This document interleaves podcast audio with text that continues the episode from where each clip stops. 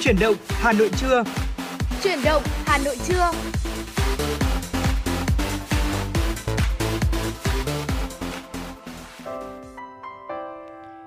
Xin được chào đón quý vị và các bạn chúng ta cùng đến với chương trình Chuyển động Hà Nội trưa của Đài Phát thanh Truyền hình Hà Nội và Lê Thông cùng Thu Thảo sẽ là những người đồng hành cùng với quý vị trong 120 phút trực tiếp trưa nay. Xin được chào Thu Thảo.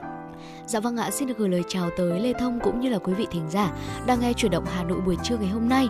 Quý vị thân mến, chương trình của chúng tôi đang được phát sóng trực tiếp trên tần số FM 96 MHz của Đài Phát thanh Truyền hình Hà Nội và bên cạnh đó cũng đang được phát trực tuyến trên website hanoitv.vn.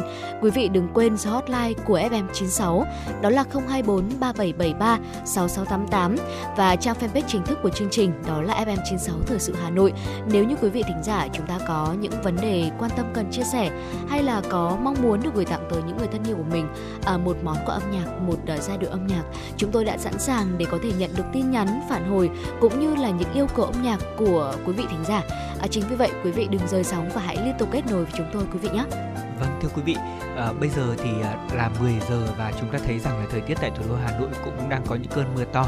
Ngày hôm nay thì thời điểm này chúng tôi à, cảm nhận và chia sẻ với quý vị nền nhiệt là 26 độ với độ ẩm 98% và khả năng mưa dĩ nhiên là 100% rồi ạ. Ừ. Ngày hôm nay thì chỉ số AQI đang ở mức là 82 tức là mức vừa phải.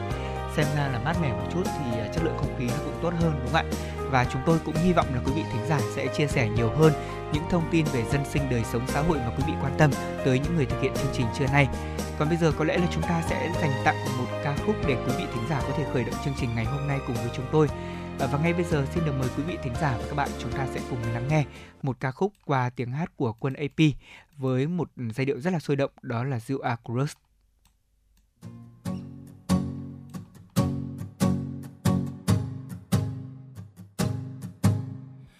Bước xuống phố lang thang thêm lướt qua nhẹ nhàng. Vóc dáng khiến anh hoang mang Trái tim đã yêu vội vàng đông sáng rồi. Mà lòng anh đây vẫn cứ mãi đơn côi. Nếu như, nếu như đến nay em vẫn còn dang dở Lonely để cho anh được che chở. Em đi, mặc dù bề ngoài anh chẳng bành bao, chiều dài thì chẳng được cao, nhưng tình yêu của anh đã trao em. Em tính thế nào? Vậy thì đừng để cho anh phải cô đơn, khiến cho đời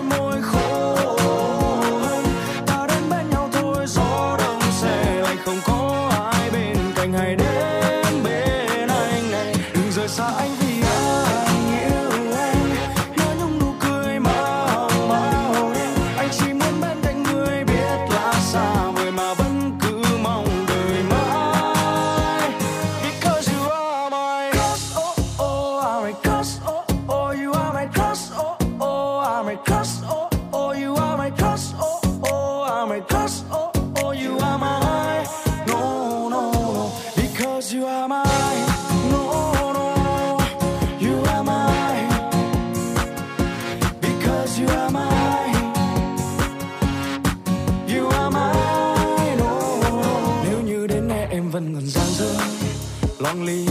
Hãy để cho anh được che chở.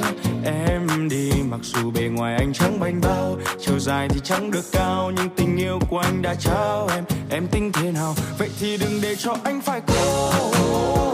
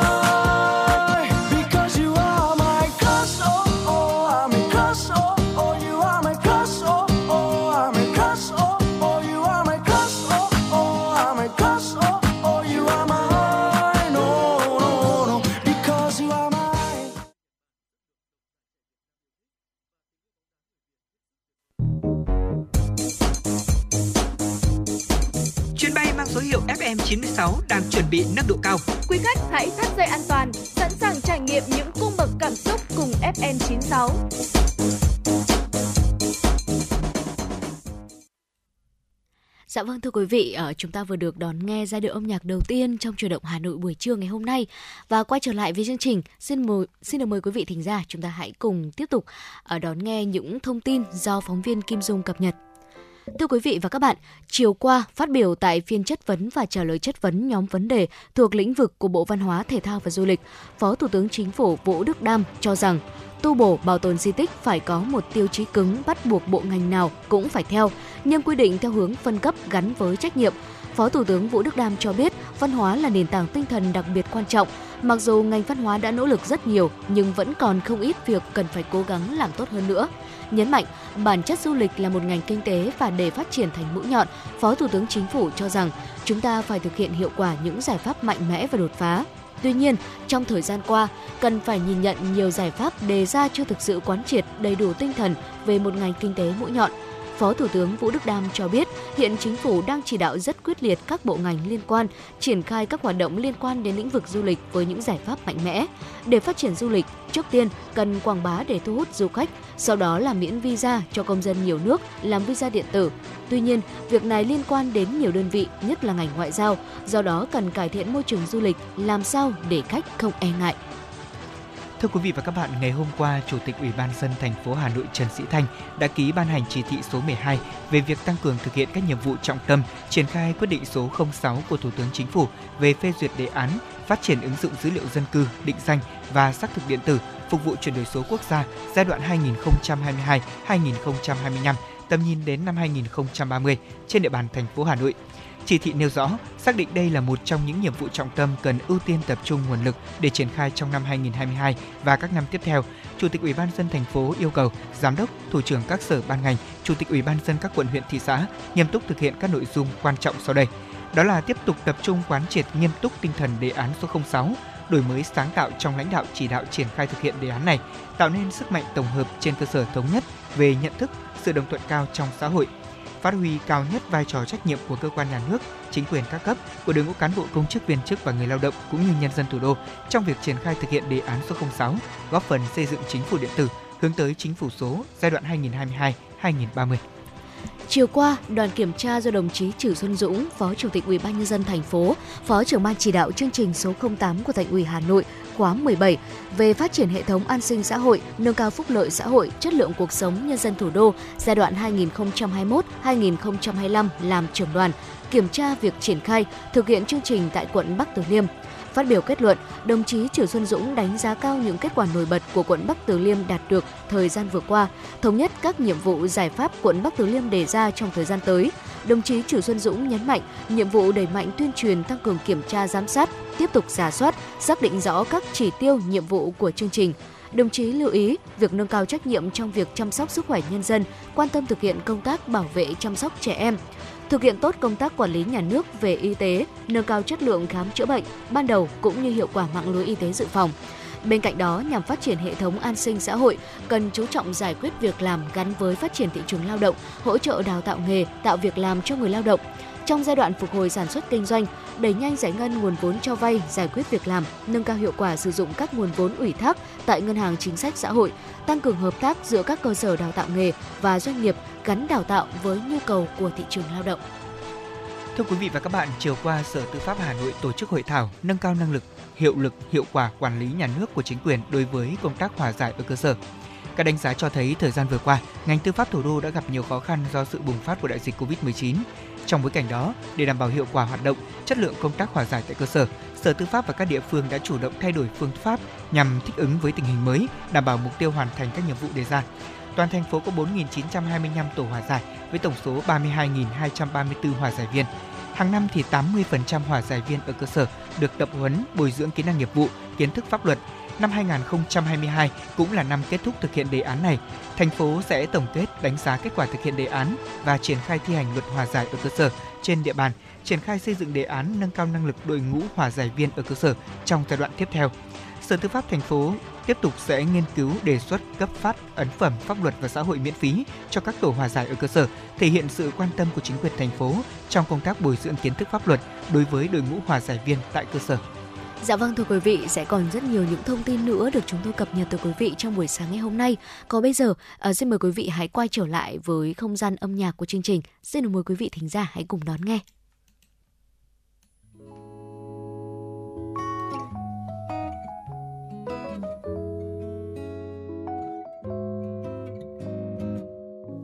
ngày bên em trời đất thật tròn vui đâu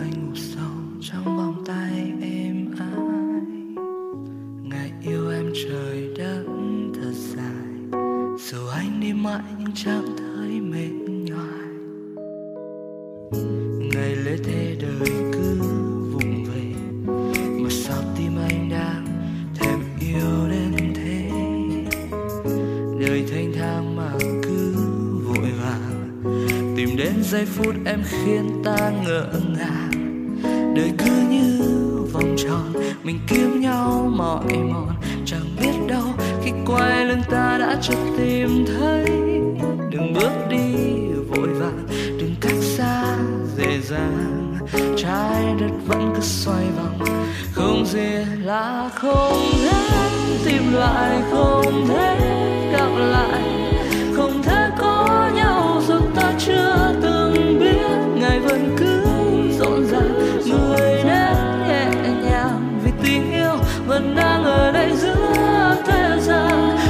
xa cách một thời hay cả một đời.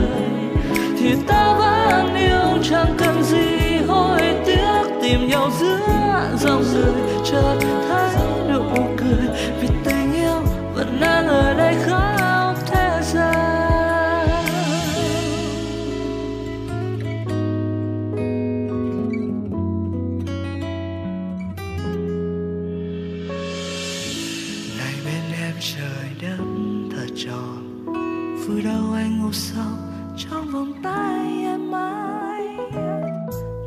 yêu em trời đã thật dài dù anh đi mãi nhưng chẳng thấy mệt nhoài. Đời cứ như vòng tròn, mình kiếm nhau mỏi mòn. Chẳng biết đâu khi quay lưng ta đã chẳng tìm thấy. Đừng bước đi vội vàng, đừng cách xa, về xa. Trái đất vẫn cứ xoay vòng, không gì là không thể tìm lại, không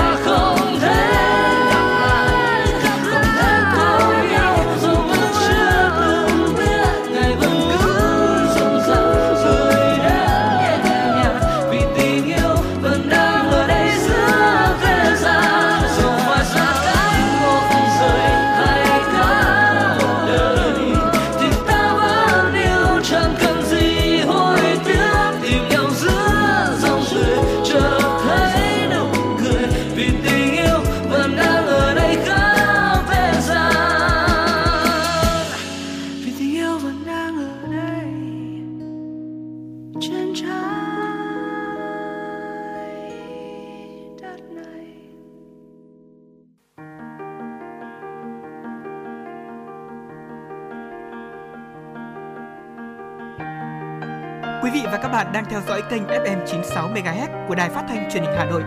Hãy giữ sóng và tương tác với chúng tôi theo số điện thoại 024 3773 6688. FM 96 đồng hành trên mọi nẻo đường.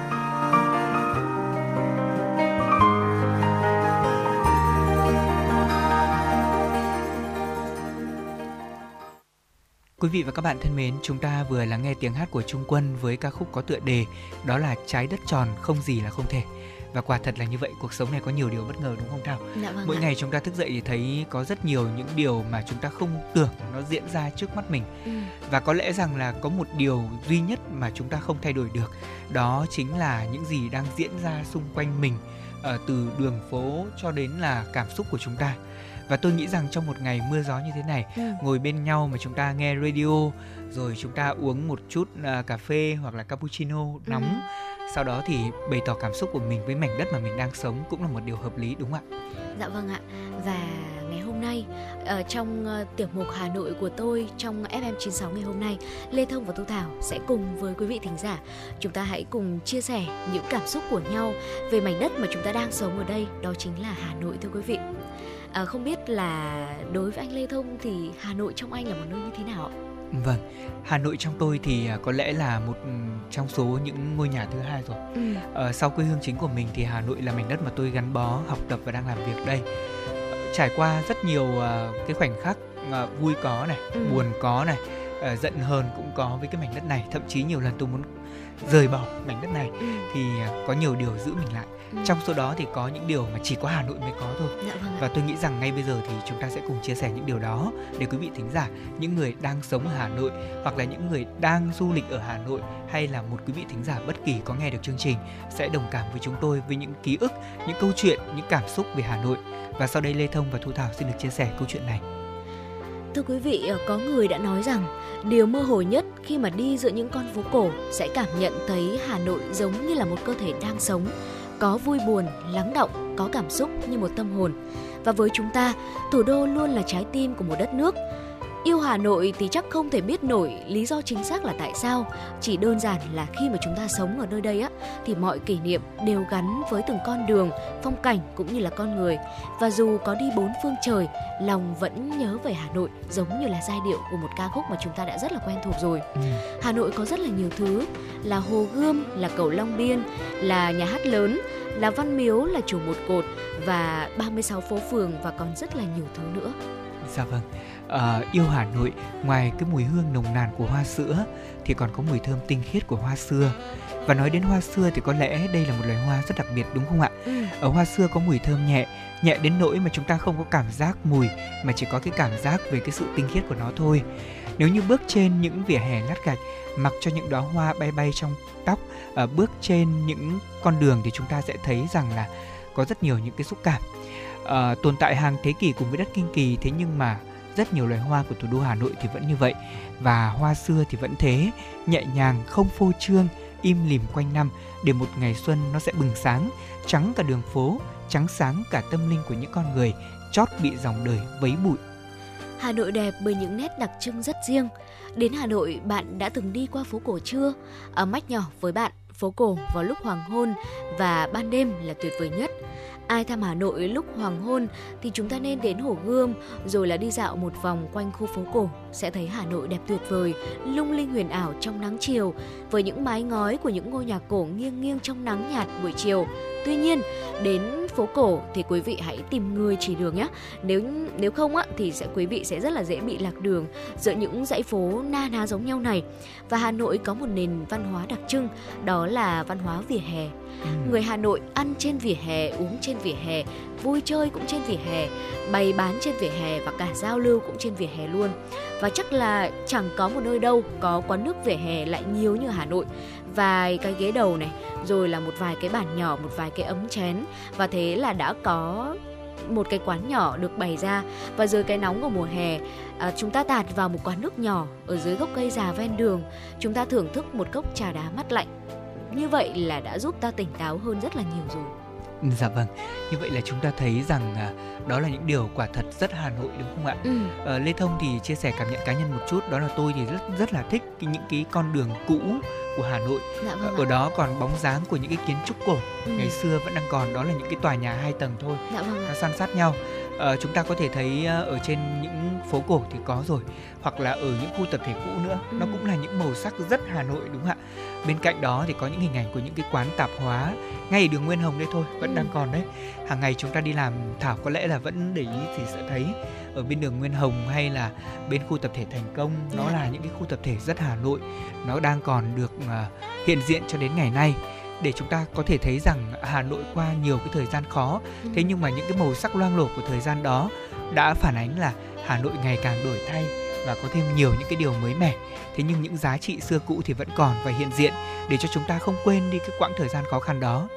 Và nếu như quý vị thính giả thân mến ở trong một ngày mát mẻ như thế này chúng ta dùng con tim để cảm nhận thì chúng ta sẽ thấy được Hà Nội ở mùa nào cũng đẹp chứ không ừ. chỉ có riêng cái mùa hoa xưa hay là mùa hoa sữa đâu dạ, vâng. đúng không ạ à, yêu Hà Nội là chúng ta phải dùng cả con tim của mình để có thể cảm nhận à, mùa hè thì chúng ta biết là đang trong những cái ngày mà có lẽ như là cũng chuẩn bị trôi qua rồi đúng không ừ. à, tiếng ve sầu thì cũng đã bớt đi rồi cái nắng chói chang mấy ngày này thì cũng không còn nữa à, nếu như trong những ngày này chúng ta bỗng chợt nghe một bài hát nào đó về Hà Nội trong lòng mình cũng sẽ dao động lại dạ. nhất là một ngày trời mưa như thế này nghe một bài hát về Hà Nội ví dụ như sáng nay thu thảo có tặng cho quý vị thính giả bài hát trời Hà Nội xanh dạ, ở vâng, cuối chương trình rồi.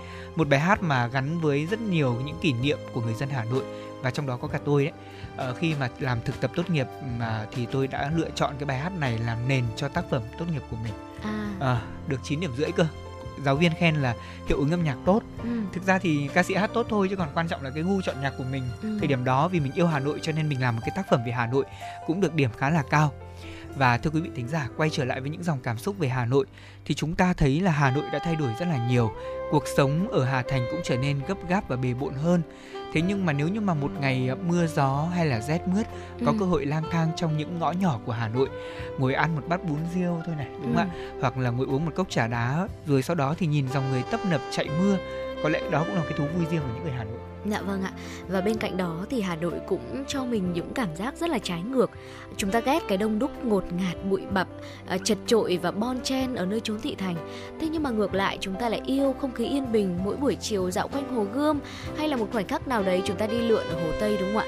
Khoảnh khắc yên tĩnh đến lạ kỳ khi mà phố cổ vào đêm hay là cái chất lãng mạn không đâu có được ở trên những con phố trải đầy những lá vàng. Ừ. Và chúng ta luôn cảm thấy yêu những cảm giác như vậy và thu thảo thấy điều này rất là đúng ạ ừ, chính xác là mặc dù vậy. là uh, mới sinh sống ở hà nội được từ 3 cho tới 4 năm thôi thế nhưng mà tôi cũng không biết gọi tên cảm xúc của mình về Hà Nội như thế nào. Ừ. nhưng cứ mỗi lần mà đi ra đường mà thấy bụi bặm thấy chật trội thấy tắc đường lúc đấy là ghét lắm ạ. Lúc đấy rất là bực tức rất là ghét. Nhưng mà cứ mỗi lần mà xa Hà Nội thì lại có một cái cảm giác gì đấy rất là nhớ nhung. Và thôi thúc mình muốn quay trở lại cái nơi đấy một lần nữa. Dạ vâng chính xác là như vậy. Lê Thông cũng giống Thu Thảo và tôi nghĩ rằng là những người yêu Hà Nội cũng sẽ có chung cảm nhận với chúng tôi. Hà Nội xa là nhớ mà đúng không? Ừ. còn ở gần thì chưa chắc đã là thích hẳn dạ thế vâng nhưng ạ. mà nó sẽ là những cái cảm xúc rất đặc biệt. Và có lẽ ngay bây giờ thì à, chúng ta sẽ cùng nghe Hà Lê và Dương Hoàng Yến nói về Hà Nội quý vị nhé. Hà Nội là cô gái trung tình, cô ấy giữ lời thề. Anh muốn hỏi rằng em ơi, bao giờ được có phải để đón anh về chơi? Gió mùa thu làm cho anh thêm bồi hồi. Giữa Hà Nội sẽ có một ngày chỉ thu Hà Nội, sẽ có một ngày từng con đường nhỏ trả lời cho tôi, trả lời cho tôi.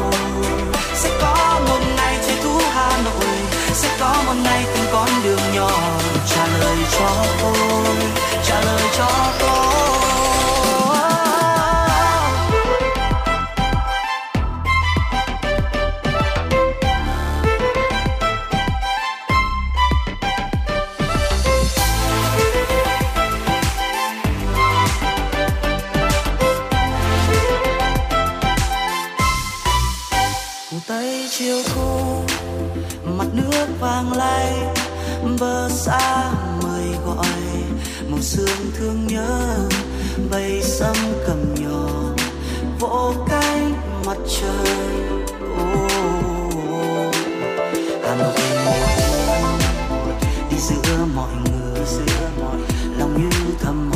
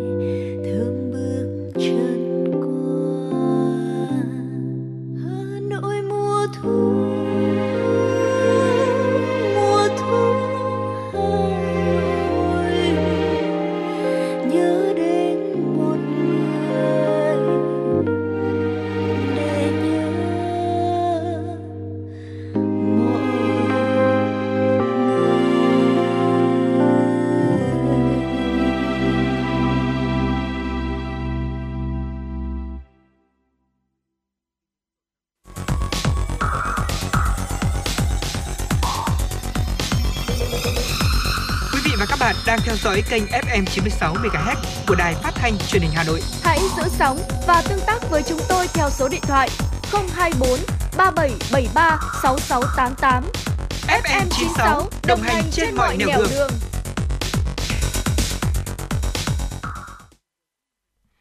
Thưa quý vị thân mến, chúng ta cùng quay trở lại với những thông tin tiếp theo do biên tập viên Kim Dung vừa cập nhật. Thưa quý vị và các bạn, Thương vụ Việt Nam tại Australia cho biết, ngày hôm qua gần 10 tấn nhãn Việt Nam với chất lượng đảm bảo được phân phối và giới thiệu tại thành phố Melbourne. Theo đó, thực hiện chỉ đạo của Bộ Công Thương và cơ quan đại diện, Thương vụ Việt Nam tại Australia phối hợp với các nhà nhập khẩu tổ chức tuần lễ nhãn Việt Nam tại Australia. Đây là nỗ lực lớn của các doanh nghiệp trong bối cảnh vận chuyển vẫn còn nhiều khó khăn. Cụ thể, ngày hôm qua, gần 10 tấn nhãn Việt Nam với chất lượng đảm bảo được công ty Hoa Australia đưa tới thị trường Melbourne và phân phối tại các thành phố dọc ven biển, đồng thời phối hợp với Thương vụ Việt Nam tại Australia quảng bá tuần lễ nhãn Việt Nam. Trước đó, hàng chục tấn nhãn Việt Nam cũng đã được các nhà nhập khẩu tham quan và đưa ra thị trường Australia thành công. Tại hai bang phía Nam Australia và Tây Australia, nhãn Việt Nam do công ty Fairway Spread phân phối đã được người dùng đánh giá cao trong các tháng gần đây. Nhà nhập khẩu Fairway Fresh cho biết, tới đây, công ty Rồng Đỏ sẽ tiếp tục xuất khẩu các lô nhãn Việt Nam đến Australia. Sở Giáo dục Đào tạo Hà Nội vừa tổ chức lễ khánh thành Trung tâm điều hành thông minh ngành giáo dục đào tạo Hà Nội tiếp nhận máy tính do đơn vị tài trợ. Phát biểu tại buổi lễ, Giám đốc Sở Giáo dục Đào tạo Hà Nội Trần Thế Cương cho biết, thành phố Hà Nội có quy mô giáo dục lớn nhất cả nước với 2.835 trường học, 2,2 triệu học sinh và hơn 138.000 giáo viên. Ngoài ra, trên địa bàn thành phố còn có 120 trường đại học cao đẳng với gần 1 triệu sinh viên, học viên, gần 300 cơ sở giáo dục nghề nghiệp với hơn 190.000 học viên. Vì vậy, thành phố xác định chuyển đổi số trong lĩnh vực giáo dục là nhiệm vụ quan trọng cần tập trung nguồn lực để triển khai. Ngành giáo dục đào tạo Hà Nội cũng luôn chủ động thực hiện nhiều giải pháp tăng cường ứng dụng công nghệ thông tin trong quản lý và điều hành. Năm 2022, được sự phối hợp hỗ trợ của Tập đoàn Công nghệ Quảng Ích, Sở Giáo dục Đào tạo Hà Nội đã xây dựng trung tâm điều hành thông minh của ngành giáo dục đào tạo. Thành phố cũng là địa phương đầu tiên trong cả nước triển khai trung tâm này. Trung tâm giúp Sở Giáo dục Đào tạo Hà Nội tích hợp hệ thống hỗ trợ về công tác chỉ đạo điều hành, quản lý tổ chức các cuộc họp trực tuyến, cập nhật thông tin mới nhất về ngành giáo dục đào tạo trên cổng thông tin điện tử. Trung tâm cũng sẽ quản lý được 100% các cơ sở giáo dục, đẩy mạnh sử dụng sổ điểm điện tử, học bạ điện tử, tăng cường trao đổi thông tin giữa phụ huynh và nhà trường. Vừa qua tại Hà Nội, trường Đại học Phenica đã tổ chức buổi tọa đàm ngành nghề mới ở Việt Nam, nhân lực sẽ đón đầu hay chờ đợi với mục đích chia sẻ về những cơ hội và thách thức của thị trường lao động trong kỷ nguyên mới cũng như hoạt động hướng nghiệp sẽ hiệu quả và chuẩn xác hơn khi gắn với các hoạt động thực hành và những trải nghiệm nghề nghiệp. Thời gian qua, dưới tác động của các thành tựu khoa học công nghệ và xu thế chuyển đổi số diễn ra mạnh mẽ trên toàn cầu, cùng với những ảnh hưởng không nhỏ của đại dịch Covid-19 đã dẫn đến những thay đổi lớn cho thị trường lao động. Nhiều công việc vị trí vị trí nghề nghiệp mới ra đời, trong khi không ít lĩnh vực truyền thống dần dần thu hẹp, thậm chí là biến mất trên thị trường tuyển dụng. Và trước thực tế đó, Phó giáo sư tiến sĩ Nguyễn Phú Khánh, Phó hiệu trưởng trường Đại học Phenica cho biết, trường đã có những dự báo tổng quan về đào tạo, tuyển dụng dài hạn để làm căn cứ cho việc mở ngành học mới, tuyển sinh, đào tạo và hỗ trợ thực hành cho sinh viên. Ngoài ra, trường đã sớm hình thành mô hình gắn kết giữa nhà trường, viện nghiên cứu doanh nghiệp để tối ưu hóa lộ trình học tập, thực hành cho sinh viên, đào tạo theo đặt hàng doanh nghiệp.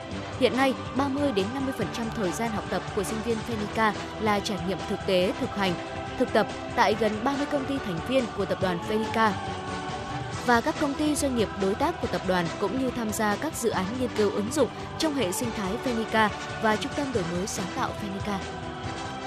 Thưa quý vị, đúng vào dịp kỷ niệm 77 năm ngày truyền thống của ngành văn hóa 28 tháng 8 năm 1945, 28 tháng 8 năm 2022, nhà hát ca mối nhạc dân gian Việt Bắc được đầu tư xây dựng tại địa chỉ số 118 Hoàng Văn Thụ, thành phố Thái Nguyên, tỉnh Thái Nguyên sẽ chính thức đi vào hoạt động. Nhà hát ca mối nhạc dân gian Việt Bắc có diện tích hơn 4.000 m2, gồm một khán phòng lớn quy mô 1.200 chỗ ngồi và hai khán phòng nhỏ, mỗi khán phòng có quy mô là 170 chỗ ngồi.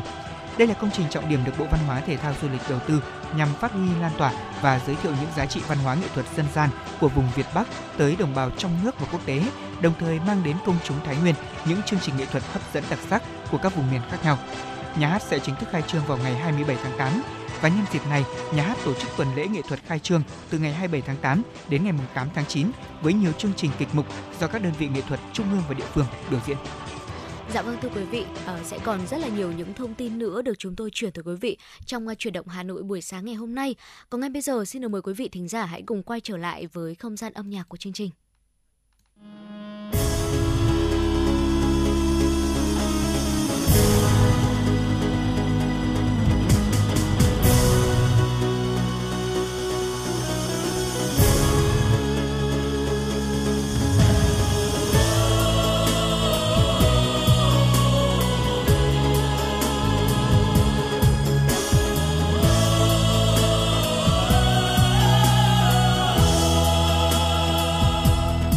đã không còn người yêu hỡi ngày xưa ấy, đôi ta bên nhau không dài. Ngồi trên cánh nhìn biển đêm. Hát vu và mấy câu tình ca. Trái tim buồn vì thương nhớ, vì đau xót sao đôi ta mau chia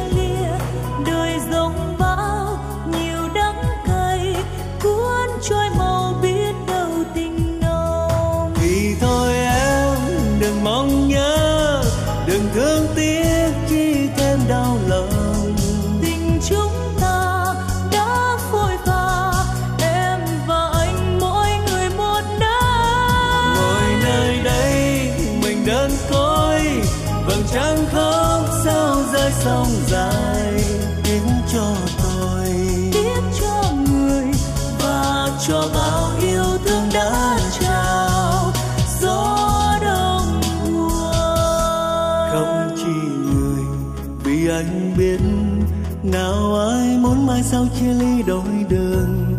Tình yêu đến, chợt bỏ đi. Mấy ai vui với nhau muôn đời?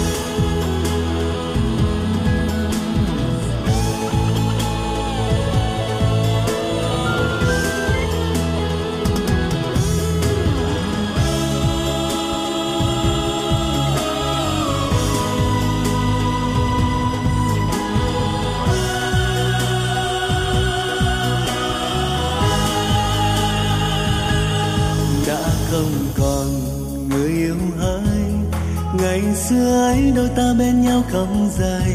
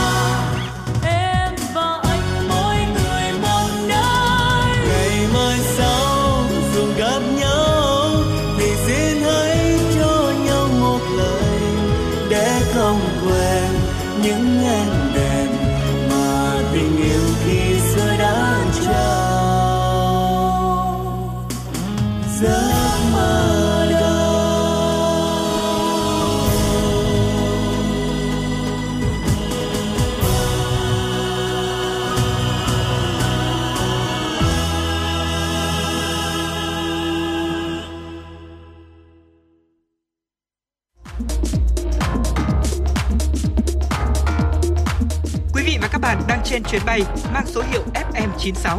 Hãy thư giãn, chúng tôi sẽ cùng bạn trên mọi cung đường.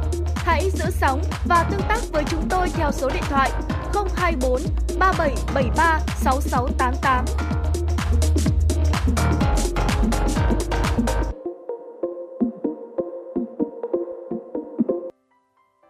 Quý vị thân mến, chúng ta cùng quay trở lại với chương trình Truyền động Hà Nội đang phát thanh trực tiếp trên tần số FM 96 MHz của Đài Phát thanh Truyền hình Hà Nội.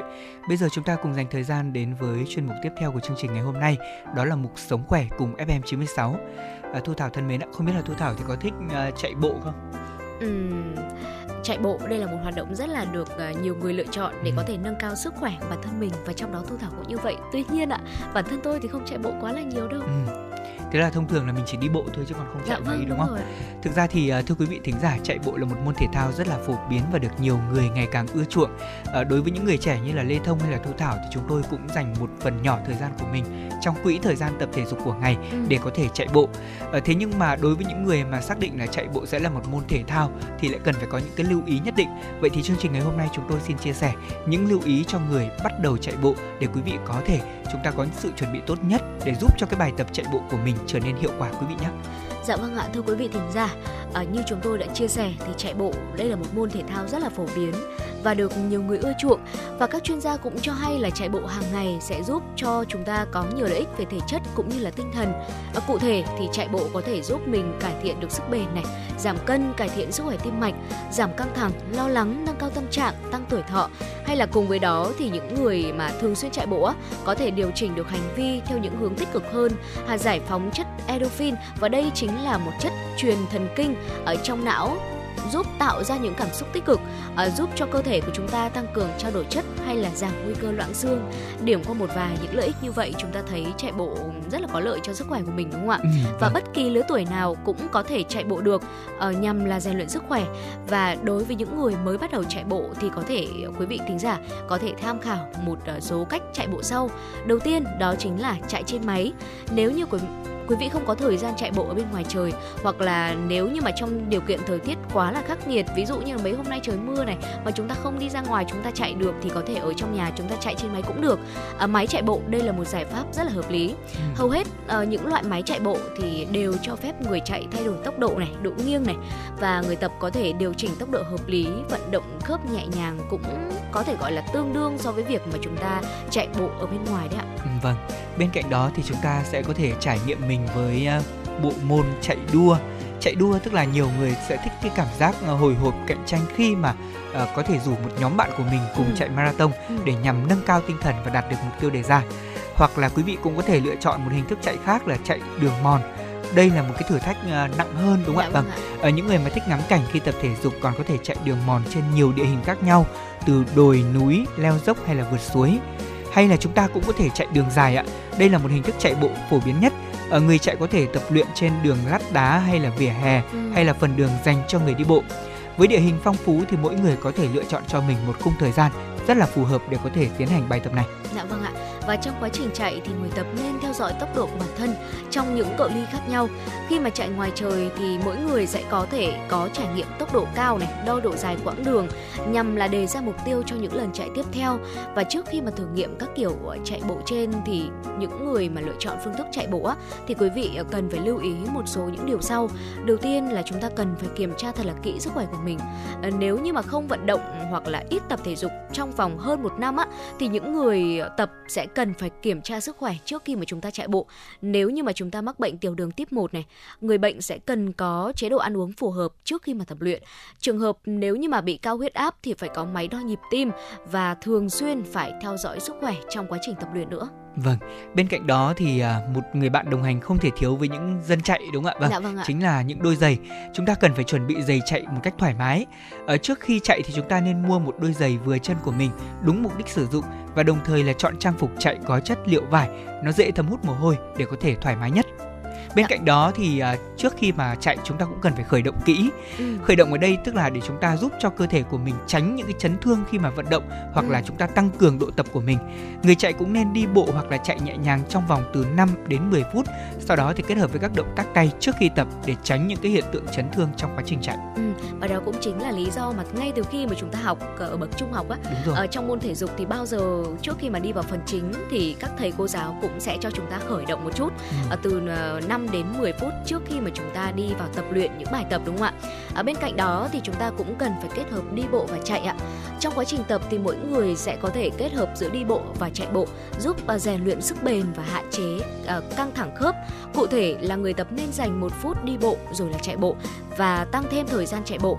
Khi mà quen với cường độ tập rồi thì có thể cắt thời gian đi bộ và tập trung đẩy nhanh tốc độ chạy dạ. và thời điểm mà mới chạy bộ thì những người tập luyện sẽ cảm thấy khá là mệt đấy ạ gặp khó khăn khi mà kéo dài thời gian chạy và mỗi người sẽ có thể khắc phục tình trạng này bằng cách là chúng ta giữ nhịp độ chạy và hít thở sâu người chạy sẽ cần phải cố gắng hít thở bằng mũi bằng miệng lấy thật là nhiều oxy thở bằng bụng và đi bộ từ từ để có thể tránh chuột rút và ngoài ra thì người tập cũng có thể thực hiện các bài tập như là giãn cơ hay là tránh căng cơ nữa. Ừ, vâng. Và quý vị thân mến ạ, chúng ta cũng cần lưu ý là các chuyên gia khuyến cáo người chạy thì chúng ta cần giữ lưng được thẳng, ừ. ngẩng đầu, thả tay của mình thì thả lỏng và không nghiêng người về phía trước hoặc là phía sau khi mà bị mệt. Và nếu như chúng ta chạy một quãng đường dài ạ thì không nên khom lưng vì điều này có thể gây khó thở. Bên cạnh đó thì à, dĩ nhiên là khi tập luyện chúng ta không quên được việc uống nước. Uống đủ nước cũng sẽ là một gợi ý rất là tốt. Trước và trong khi chạy bộ thì cơ thể của chúng ta sẽ dễ mất nước đào thải qua tuyến mồ hôi. Vì thế mà người chạy cần uống đủ nước sau 20 phút bắt đầu luyện tập. Bên cạnh đó thì à, cũng có một số lời khuyên liên quan đến việc ăn nhẹ khi tập luyện. Chúng ta ăn khoảng từ uh, một ít chất béo, một ít protein, một ít chất xơ theo đúng cái khả năng của cơ thể có thể hấp thu thì uh, chắc chắn rằng chúng ta sẽ có thể có đủ năng lượng để luyện tập. Uh, thực ra đối với những người mà tập gym ấy, vâng thì thông thường là cái chế độ uh, ăn và uống trước khi mà tập là rất quan trọng. Ừ. và tôi nghĩ rằng khi mà chúng ta coi thể dục đặc biệt là chạy bộ là một môn thể thao thì chúng ta cũng cần phải tuân thủ những cái nguyên tắc như vậy à, có một điều rất đặc biệt đó là có nhiều bạn chúng ta thấy là rất là cao thế nhưng mà lưng lại lom khom dạ. tại vì vâng là chính là do cái việc mà chúng ta không giữ lưng thẳng khi mà chạy à, chính vì thế mà chúng ta cũng cần phải giữ cái thói quen đó là hãy ngồi thẳng lưng lên ừ. khi mà những người làm văn phòng hay bị các căn bệnh về cột sống về uh, hình dáng của cái cột sống của mình nó bị cong queo đấy ạ ừ. thì chính là việc là chúng ta không giữ thẳng cái tư thế của mình khi làm việc và học tập bên cạnh đó khi chạy hay khi đi bộ chúng ta cũng nên giữ tư thế như dạ vâng ạ đấy ạ thưa quý vị ờ, chỉ một ờ, hoạt động rất là đơn giản thôi đó là đi bộ hay là chạy bộ thì cũng có rất là nhiều những lưu ý và hy vọng rằng là quý vị đã ừ, có thời gian chúng ta ghi nhớ những chia sẻ vừa rồi của chúng tôi và Thưa quý vị, chuyên mục Sống khỏe cùng với FM96 xin được tạm dừng tại đây. Chúng ta hãy cùng quay trở lại với không gian âm nhạc của chương trình trước khi cùng nhau đến với những tin tức quốc tế đáng quan tâm.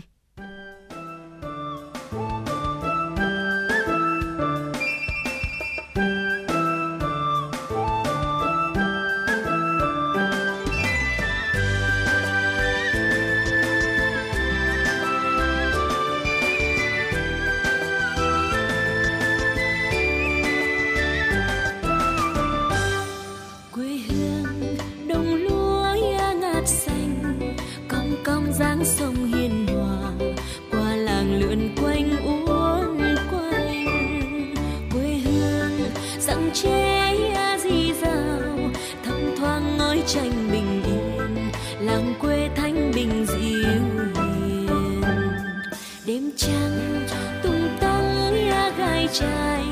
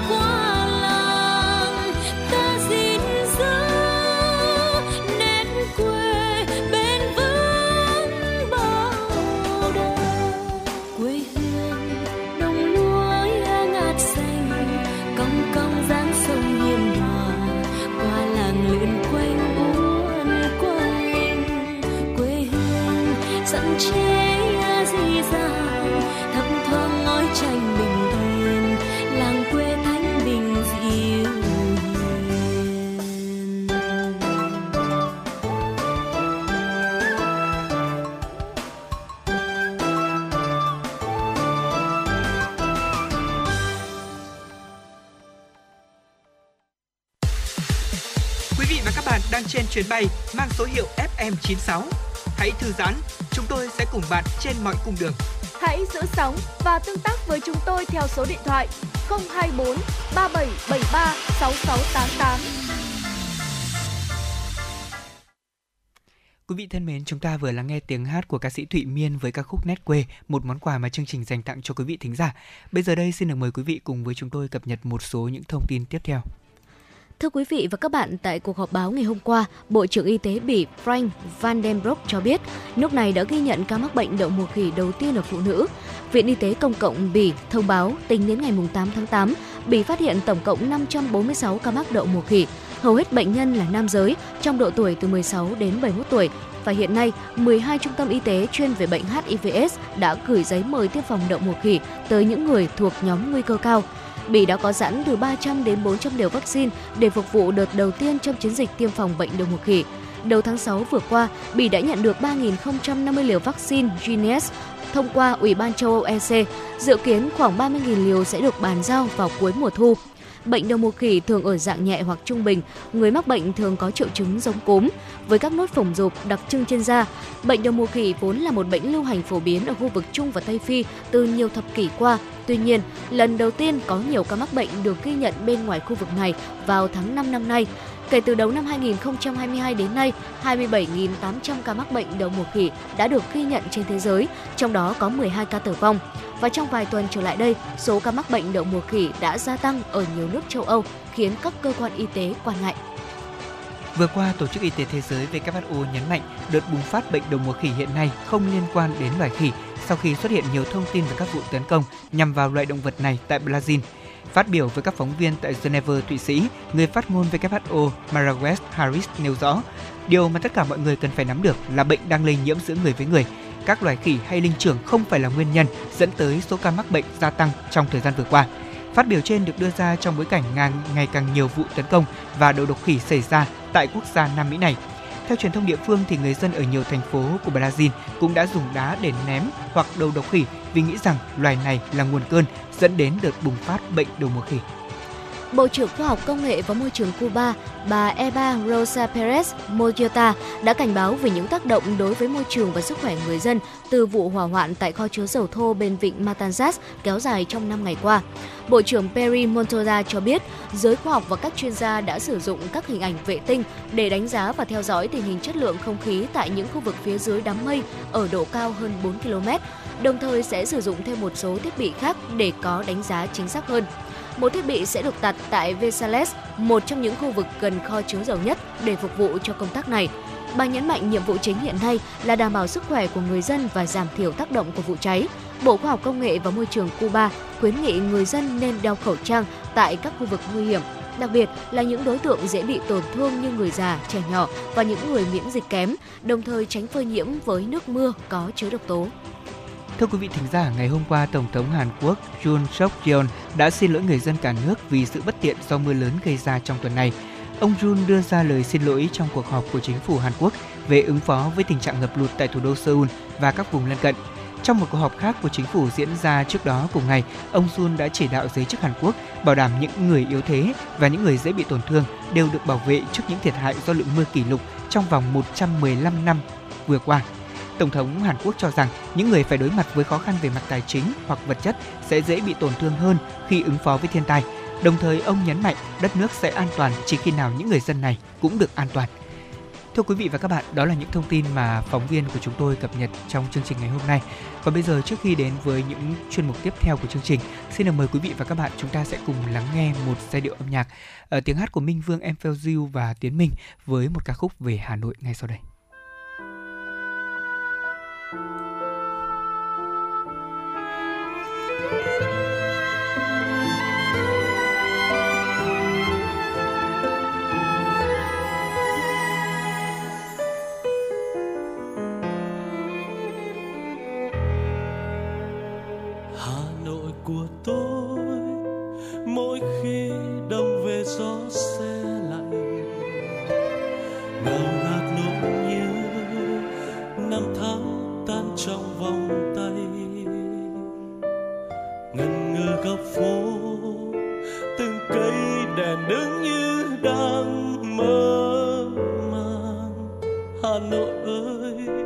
Hoa sữa rơi hay là hương tóc em hà nội của tôi, mỗi khi thu về lá rơi vàng. sao xa trong nắng yêu dấu kín con đường xưa để trong môi mắt để ai lặng đứng yên trong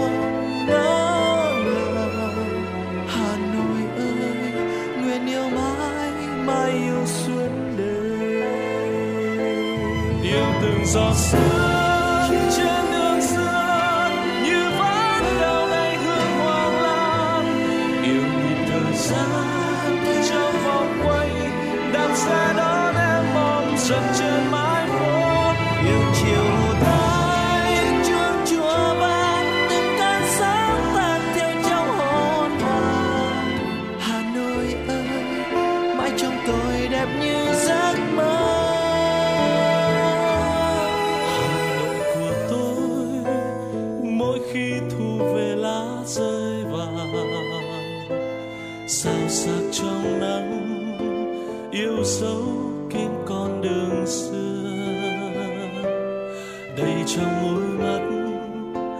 để ai lặng đứng yên trong ngỡ ngàng?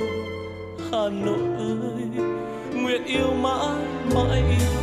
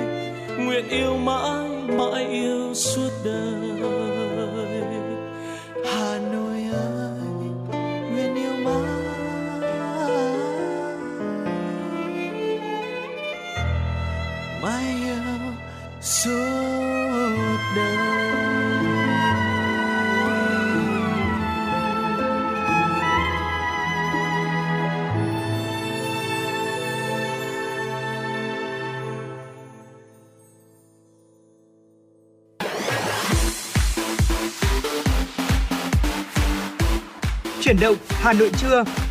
Chuyển động Hà Nội trưa.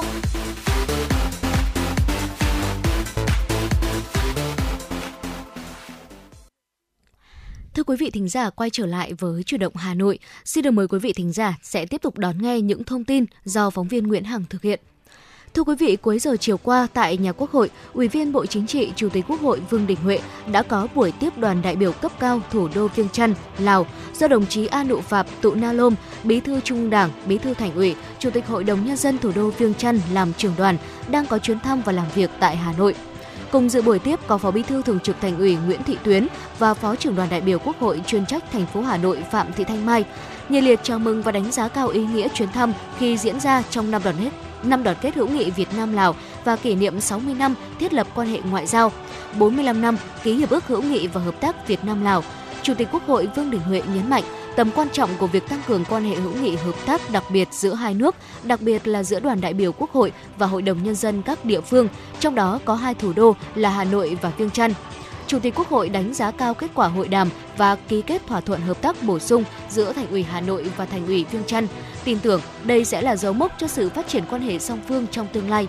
Cảm ơn sự đón tiếp trọng thị của Chủ tịch Quốc hội Vương Đình Huệ, đồng chí An Lụ Vạp Tụ Na Lôm, Bí thư Trung ương Đảng, Bí thư Thành ủy, Chủ tịch Hội đồng nhân dân thủ đô Viêng Chăn, bày tỏ mong muốn chuyến thăm sẽ góp phần củng cố mối quan hệ hợp tác giữa hai thủ đô sau thời gian chịu ảnh hưởng của dịch bệnh COVID-19, đặc biệt là tiếp thu, học hỏi kinh nghiệm hoạt động của Quốc hội và Hội đồng nhân dân các cấp của Việt Nam và Hà Nội để kiện toàn cơ quan lập pháp thủ đô Viêng Chăn, góp phần hoàn thiện xây dựng hệ thống chính trị và cơ quan lập pháp Lào phát triển đúng định hướng xã hội chủ nghĩa.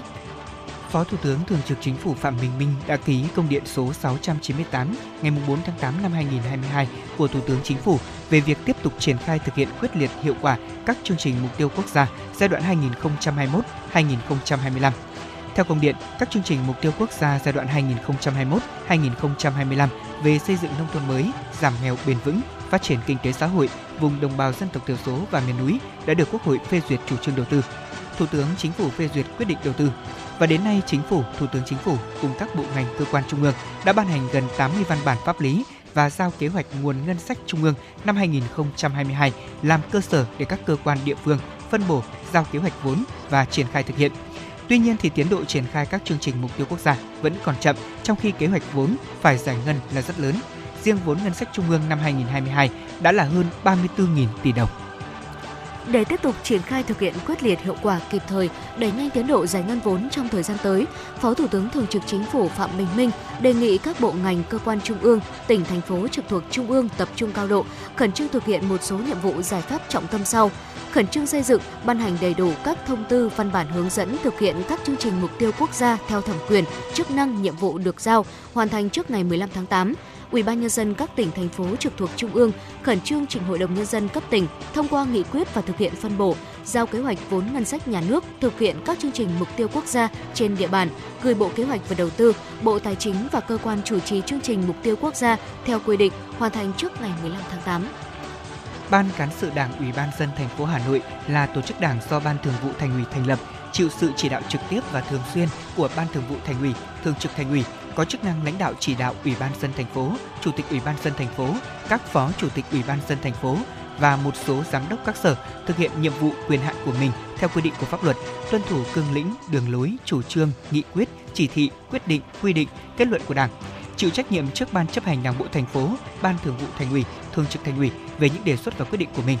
Đây là quy định về vị trí và chức năng trong quy chế làm việc của Ban cán sự Đảng, Ủy ban dân thành phố Hà Nội nhiệm kỳ 2021-2026 được ban hành theo quyết định số 3006 ngày 9 tháng 8 năm 2022 của Ban Thường vụ Thành ủy Hà Nội. Quyết định do Ủy viên Bộ Chính trị, Bí thư Thành ủy Đinh Tiến Dũng ký ban hành. Quy chế làm việc của Ban cán sự Đảng Ủy ban dân thành phố nhiệm kỳ 2021-2026 gồm có 5 chương, 12 điều, quy định rõ về vị trí, chức năng, cơ cấu, tổ chức nhiệm vụ, quyền hạn của tập thể ban cán sự Đảng, cá nhân các thành viên, nguyên tắc và chế độ làm việc, mối quan hệ công tác. Ban cán sự Đảng Ủy ban nhân dân thành phố có Chủ tịch Ủy ban nhân dân thành phố làm bí thư, một Phó Chủ tịch Ủy ban nhân dân thành phố làm phó bí thư.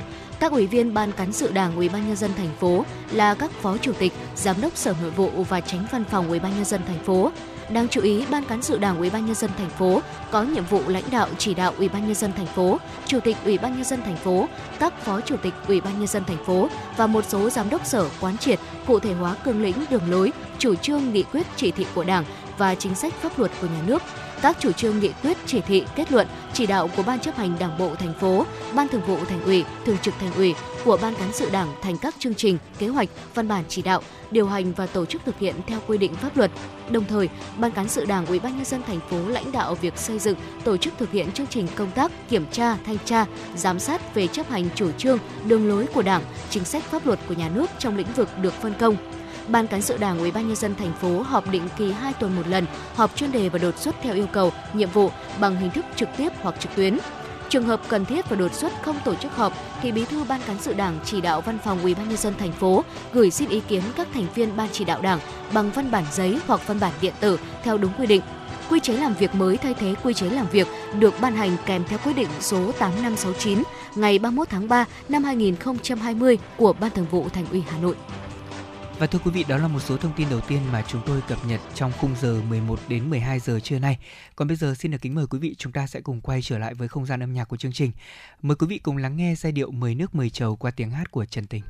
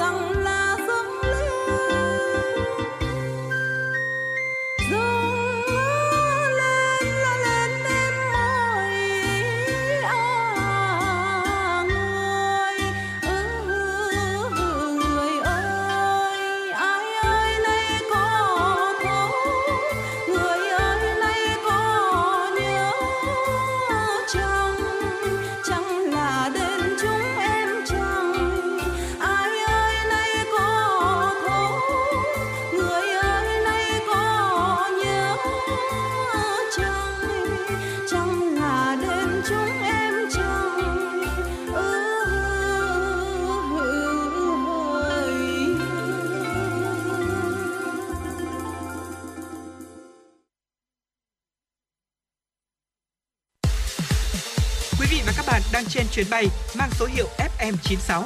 Hãy thư giãn, chúng tôi sẽ cùng bạn trên mọi cung đường. Hãy giữ sóng và tương tác với chúng tôi theo số điện thoại 024 3773 6688. Thưa quý vị, những thông tin tiếp theo sẽ tiếp nối chương trình Chủ động Hà Nội trưa nay. Thưa quý vị thính giả, Bộ Tài chính vừa ban hành thông tư số 48/2022 quy định mức thu, chế độ thu, nộp quản lý và sử dụng phí khai thác và sử dụng thông tin trong cơ sở dữ liệu quốc gia về dân cư. Theo đó, từ ngày 17 tháng 9 năm 2022 đến hết ngày 31 tháng 12 năm 2023, giảm 50% mức phí xác thực thông tin công dân, khai thác kết quả thông tin, xác thực thông tin công dân, khai thác kết quả thông tin bao gồm xác thực thông tin công dân bằng tin nhắn SMS, văn bản điện tử, văn bản giấy, tin nhắn SMS, trả lời kết quả thông tin đề nghị khai thác văn bản điện tử, trả lời kết quả thông tin đề nghị khai thác qua cổng dịch vụ công, văn bản điện tử, trả lời kết quả thông tin đề nghị khai thác qua ứng dụng phần mềm, văn bản giấy trả lời kết quả thông tin đề nghị cung cấp. Từ ngày 1 tháng 1 năm 2024 trở đi, mức phí xác thực thông tin công dân khai thác kết quả thông tin là 1.000 đồng trên một trường thông tin. Chậm nhất là ngày mùng 5 hàng tháng, tổ chức thu phí phải gửi số tiền phí đã thu của tháng trước vào tài khoản phí chờ nộp ngân sách mở kho bạc nhà nước. Tổ chức thu phí được trích lại 30% số tiền phí thu để trang trải chi phí cho các nội dung chi theo quy định tại Điều 5 Nghị định số 120 năm 2016 của Chính phủ, quy định chi tiết và hướng dẫn thi hành một số điều của luật phí và lệ phí, nộp 70% số tiền phí thu được vào ngân sách nhà nước. Thưa quý vị, Bộ Tài chính cho biết tổng thu ngân sách nhà nước thực hiện 7 tháng năm nay đạt gần 1.093,5 nghìn tỷ đồng, bằng 77,5% dự toán, tăng 18,1% so với cùng kỳ năm 2021. Ngân sách trung ương ước đạt 77,3% dự toán và ngân sách địa phương ước đạt 77,7% dự toán. Trong đó, thu nội địa đạt hơn 870.000 tỷ đồng, bằng 74% dự toán, tăng 15% so với cùng kỳ năm 2021 thu từ dầu thô đạt 43.000 tỷ đồng, bằng 152,5% dự toán, tăng 91,6%. Thu cân đối ngân sách từ hoạt động xuất nhập khẩu đạt gần 179,8 nghìn tỷ đồng, bằng 90,3% dự toán, tăng 23,6% so với cùng kỳ. Về chi ngân sách cũng trong 7 tháng vừa qua, tổng chi cân đối ngân sách nhà nước đạt 842,7 nghìn tỷ đồng, bằng 47,2% dự toán, tăng 3,7%. Trong đó, chi đầu tư phát triển ước đạt 186,8 nghìn tỷ đồng, bằng 35,5% dự toán Quốc hội quyết định. Chi thường xuyên ước đạt gần 594,8 nghìn tỷ đồng, bằng 53,5% dự toán. Như vậy là trong 7 tháng qua thì ngân sách nhà nước bội thu hơn 250 nghìn tỷ đồng. Cũng theo Bộ Tài chính, các nhiệm vụ chi ngân sách trong 7 tháng được thực hiện theo dự toán, đáp ứng yêu cầu phát triển kinh tế xã hội, quốc phòng an ninh, quản lý nhà nước và thanh toán các khoản nợ đến hạn, các nhiệm vụ chi an sinh xã hội, chăm lo cho các đối tượng được hưởng lương, lương hưu và trợ cấp xã hội từ ngân sách nhà nước. Ngân sách trung ương đã chi 2,42 nghìn tỷ đồng từ dự phòng, trong đó chủ yếu để bổ sung cho các địa phương là 2,19 nghìn tỷ đồng kinh phí phòng chống dịch và hỗ trợ người dân gặp khó khăn do dịch Covid-19, hỗ trợ giống cây trồng, vật nuôi, thủy sản, khôi phục sản xuất vùng bị thiệt hại do thiên tai, dịch bệnh theo quy định. Đồng thời đã thực hiện xuất cấp khoảng 27,6 nghìn tấn gạo dự trữ quốc gia để khắc phục hậu quả thiên tai dịch bệnh, cứu trợ cứu đói cho nhân dân trong dịp Tết Nguyên đán và giáp hạt đầu năm. Tính đến hết tháng 7 năm nay, tổng số tiền thuế phí lệ phí được miễn giảm gia hạn để hỗ trợ doanh nghiệp, hộ kinh doanh ước khoảng 89,2 nghìn tỷ đồng, trong đó số tiền thuế gia hạn khoảng 43 nghìn tỷ đồng, số tiền miễn giảm thuế phí lệ phí khoảng 46,2 nghìn tỷ đồng. Cân đối ngân sách trung ương và ngân sách các cấp địa phương được đảm bảo.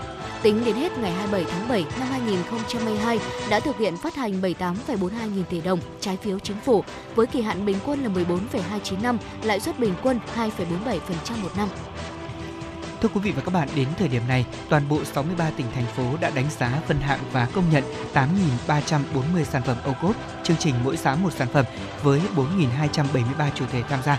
Theo Bộ Nông nghiệp Phát triển Nông thôn trong thời gian tới, chương trình ô cốp được xác định là chương trình trọng tâm phát triển kinh tế nông thôn, cần được ưu tiên trong chính sách phát triển kinh tế nông thôn gắn với xây dựng nông thôn mới bền vững. Do đó, các địa phương cần tập trung đầu tư phát triển 6 nhóm sản phẩm đã được xác định, trong đó lưu ý những sản phẩm có lợi thế đặc trưng của từng địa phương gắn với yếu tố văn hóa con người ở mỗi một khu vực vùng miền và dân tộc để phát triển kinh tế du lịch, từng bước định hướng và nâng cao chất lượng, tăng cường đổi mới sáng tạo khoa học công nghệ với sản phẩm ô cốp đạt cấp độ quốc gia. Cùng với đó tăng cường đổi mới sáng tạo khoa học công nghệ trong triển khai thẩm định, đánh giá và công nhận sản phẩm ô cốp. Dạ vâng thưa quý vị, chúng tôi sẽ còn tiếp tục gửi tới quý vị những nội dung thông tin khác ở phần sau của chương trình. Còn bây giờ sẽ là một giai điệu âm nhạc, một món quà âm nhạc. Xin mời quý vị hãy cùng đón nghe ca khúc này.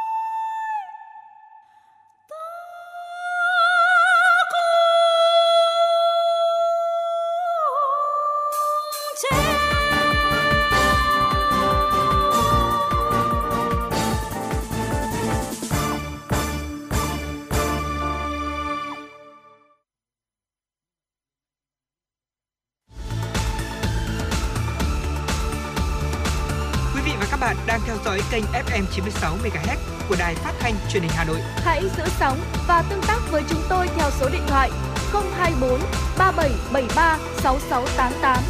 FM 96 đồng hành trên mọi nẻo đường. đường.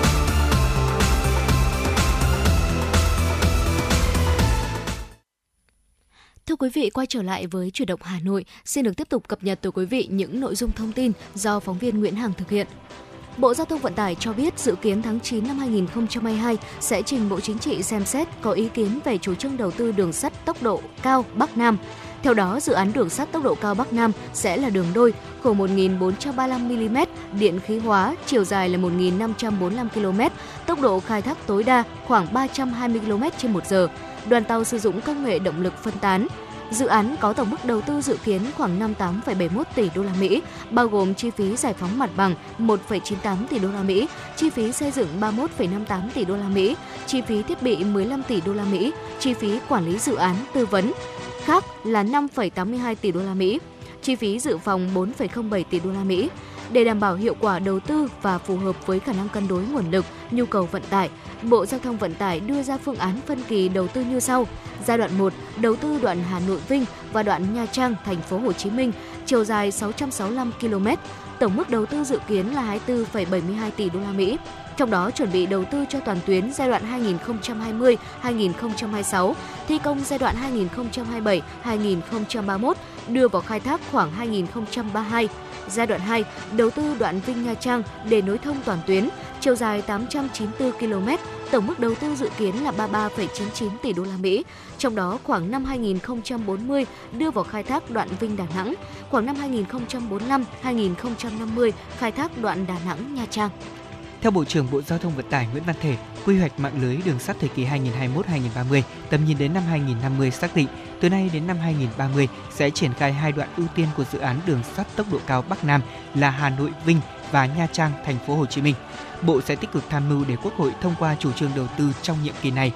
Riêng trong nhiệm kỳ tới tập trung lập dự án giải phóng mặt bằng nhằm mục tiêu có thể khởi công một số gói thầu của hai đoạn ưu tiên trong các năm 2028-2029 dự án đường sắt tốc độ cao tốc Bắc Nam đi qua 20 tỉnh thành phố là Hà Nội, Hà Nam, Nam Định, Ninh Bình, Thanh Hóa, Nghệ An, Hà Tĩnh, Quảng Bình, Quảng Trị, Thừa Thiên Huế, Đà Nẵng, Quảng Nam, Quảng Ngãi, Bình Định, Phú Yên, Khánh Hòa, Ninh Thuận, Bình Thuận, Đồng Nai, Thành phố Hồ Chí Minh.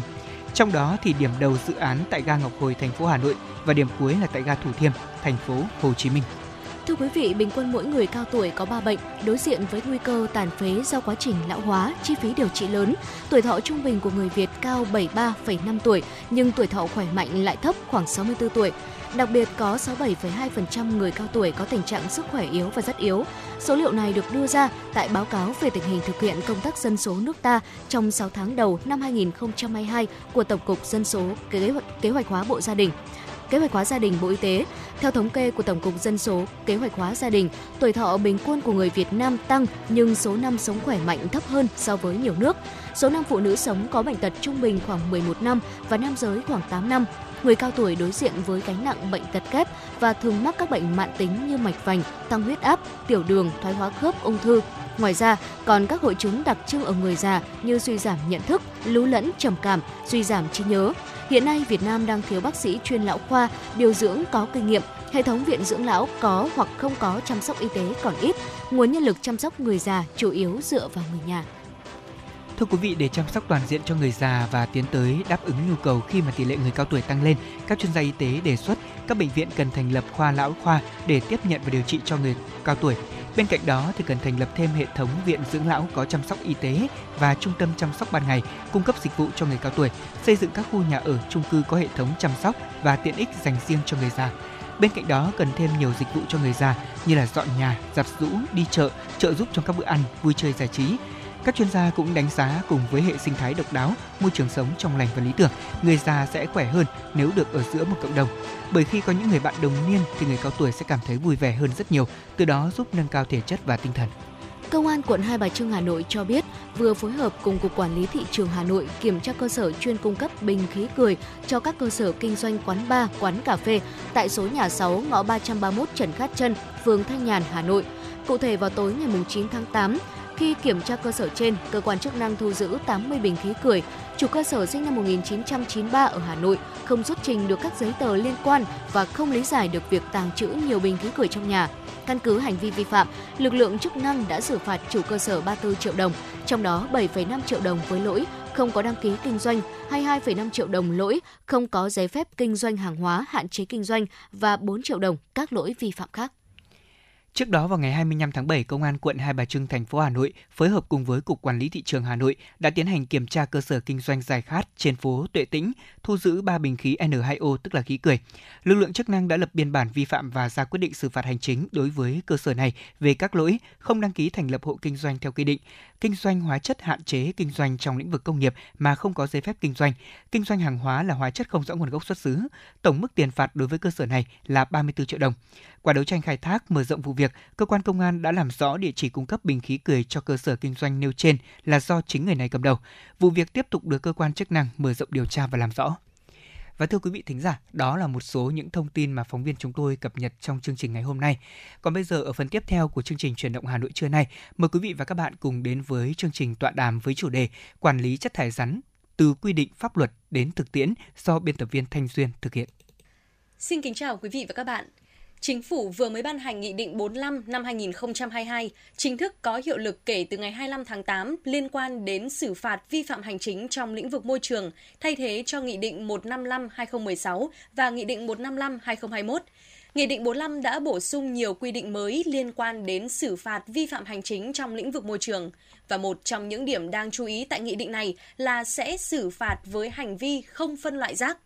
Vâng, phân loại rác, chúng ta đã nghe đến việc này từ khá là lâu rồi. Tuy nhiên khi thực hiện thí điểm ở quy mô lớn như Hà Nội, thành phố Hồ Chí Minh thì đều chưa thành công. Vì vậy, chỉ còn ít ngày nữa, việc xử phạt hành chính nếu không phân loại rác liệu có khả thi? Đây cũng là nội dung chính được chúng tôi bàn luận trong chương trình tọa đàm ngày hôm nay với chủ đề Quản lý chất thải rắn từ quy định pháp luật đến thực tiễn. Vâng, xin được giới thiệu sự tham gia của các vị khách mời. Vị khách mời đầu tiên xin được trân trọng giới thiệu Phó giáo sư tiến sĩ Bùi Thị An, Viện trưởng Viện Tài nguyên Môi trường và Phát triển Cộng đồng. Vị khách mời thứ hai xin được trân trọng giới thiệu Tiến sĩ Hoàng Dương Tùng, nguyên Phó Tổng cục trưởng Tổng cục Môi trường, Bộ Tài nguyên và Môi trường. Xin được trân trọng giới thiệu chuyên gia Nguyễn Thị Kim Tuyến, Hội Bảo vệ Thiên nhiên và Môi trường Việt Nam. Lời đầu tiên xin được cảm ơn các vị khách mời đã tham dự chương trình của chúng tôi ngày hôm nay ạ. Và trước khi các vị khách mời chia sẻ về nội dung thì mời các vị khách mời cùng quý thính giả của chúng ta hãy theo dõi phóng sự ngay sau đây. Phân loại rác không còn là khuyến khích nữa mà sẽ phải là việc làm bắt buộc. Cụ thể thì ngay từ ngày 25 tháng 8 tới đây, theo Nghị định số 45, bạn sẽ bị xử phạt từ 500.000 đồng đến 1 triệu đồng nếu không phân loại rác hay là không đựng rác vào bao bì đúng quy định. Và trước thông tin này thì nhiều người tỏ ra ủng hộ bởi vì việc phân loại rác không thể là cứ nói mãi trên TV, trên báo chí. Cần phải có những quy định cụ thể và mốc thời gian cụ thể. Thế nhưng mà việc phân loại rác tại Việt Nam đâu có đơn giản đến thế. Bên cạnh ý kiến đồng tình thì nhiều người cũng đặt ra hàng loạt những băn khoăn về tính khả thi của việc xử phạt những hành vi không phân loại rác. Và hơn nữa, mốc thời gian 25 tháng 8 còn quá gần. Để có thể khắc phục bất cập này, Luật Bảo vệ môi trường năm 2020 đã quy định rõ việc phân loại rác tại nhà là bắt buộc. Tuy nhiên, đến nay hệ thống thu gom ở những đô thị lớn nhất của cả nước như là Hà Nội hay là thành phố Hồ Chí Minh thì vẫn chưa có chuyển biến. Người dân thì phân loại thế nhưng các công ty vệ sinh môi trường lại vẫn thu gom chung. Anh Trần Văn Hiếu, đồng sáng lập, phó giám đốc công ty Lagom Việt Nam cho biết. Bên cạnh cái việc đó thì nó muốn khả thi muốn thành công thì chúng ta cũng phải đầu tư các cơ sở hạ tầng để nó tương thích với cái việc phân loại đấy của người dân. Giống như người dân là phân loại riêng các từng túi thì chúng ta phải có cơ sở thu gom riêng theo từng túi chẳng hạn, thu gom theo lịch, thu gom theo ngày, thu gom một hình thức gì đấy thì nó có, có sự thống nhất và nó mới thành công được. Còn nếu chúng ta quy định như vậy mà chúng ta vẫn thu gom chung một chỗ thì cái sự thành công rất là khó. Khoản 1 điều 26 Nghị định 45/2022 quy định phạt tiền từ 500.000 đồng đến 1 triệu đồng đối với các hành vi hộ gia đình cá nhân không phân loại chất thải rắn sinh hoạt theo quy định, không sử dụng bao bì chứa chất thải rắn sinh hoạt theo quy định. Thế nhưng thế nào là theo quy định thì đến nay vẫn chưa có địa phương nào ban hành cụ thể. Chỉ còn hơn một tháng nữa là Nghị định số 45 sẽ chính thức có hiệu lực. Ngoài quy định rất cụ thể về phân loại rác, bao bì chứa rác, thì các địa phương cũng sẽ phải quy định ai sẽ là người giám sát việc phân loại rác tại hộ gia đình, giám sát như thế nào, ai sẽ xử phạt và xử phạt ra sao.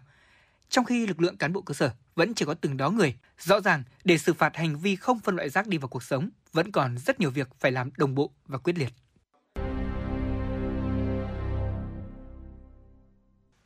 Vâng, và câu hỏi đầu tiên xin phép được hỏi Phó Giáo sư Tiến sĩ Bùi Thị An ạ. À, bà có ý kiến như thế nào khi mà chúng ta vẫn dùng tiền của ngân sách để chi trả cho việc thu gom rác và xử lý rác thải ạ?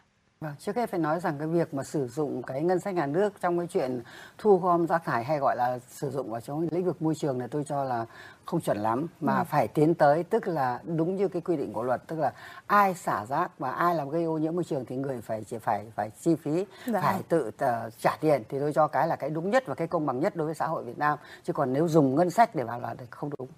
Vâng, xin cảm ơn những thông tin từ phía Phó Giáo sư An. À, vâng ạ, thưa Tiến sĩ Hoàng Dương Tùng, à, dưới góc nhìn của một người đã làm công tác quản lý và nay thì lại là chuyên gia, thì à, xin ông cho biết ý kiến về việc phân loại rác tại nguồn, một việc cũ mà được nói đến quá nhiều ạ. Vâng, à, cái vấn đề à, phân loại rác tại nguồn thì cũng đã được đề cập từ lâu.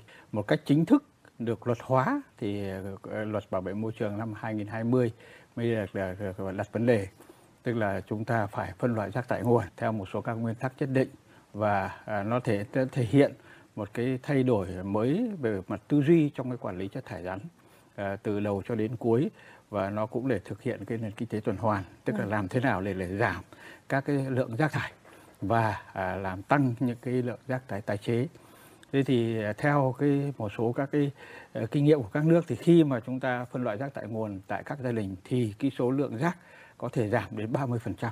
Thì tôi nghĩ rằng là đấy là một cái lượng uh, giảm rất là lớn để giảm một cái sức ép về cái việc là rác uh, xử lý rác và thu gom rác uh, như hiện hiện nay.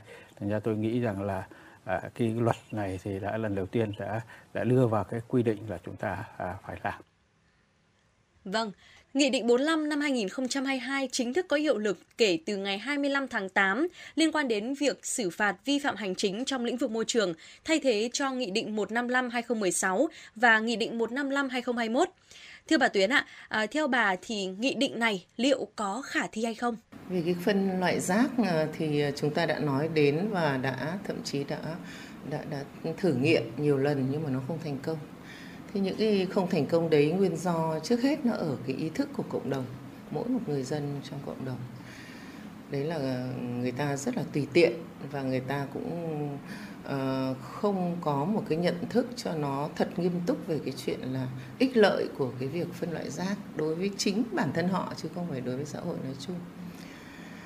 Thế cái thứ hai nữa là chúng ta không thành công nữa là vì cái việc làm của chúng ta nó cái cái các cái quyết định được ra nhưng mà cái thực hiện nó chưa đủ cái mức quyết liệt.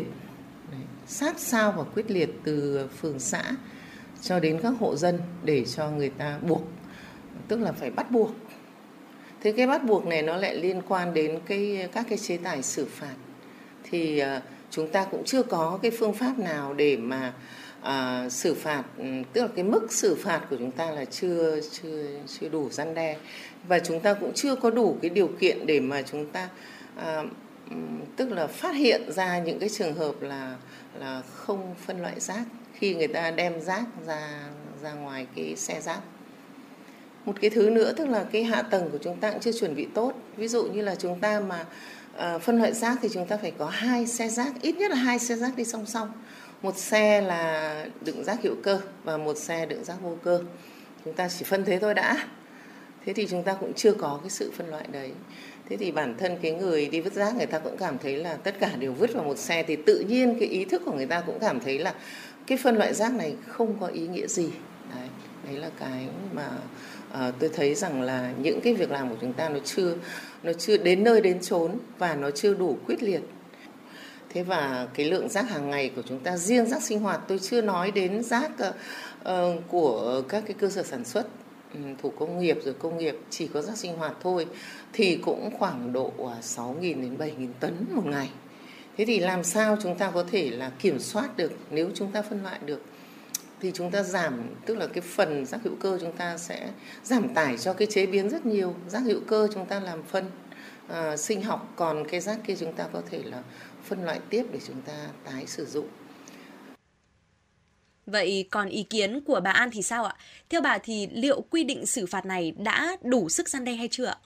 Cái nghị định này thì đúng là có đưa một cái mức xử phạt gọi là về mặt kinh tế tức là nếu mặt giá trị đối với các hộ tôi cho cũng bắt đầu là cũng có giá trị. Về thường nghĩ rằng dùng chế tài tài chính để có thể là răn đe mọi người trong cái trong cái quá trình mà gây vi phạm và đặc biệt trong lĩnh vực môi trường tôi cho cũng đấy là một cái điểm tốt và điểm mới so với những các nghị định trước. Nhưng bây giờ nói là đủ sức răn đe hay chưa thì tôi nghĩ cũng khó có thể đánh giá được.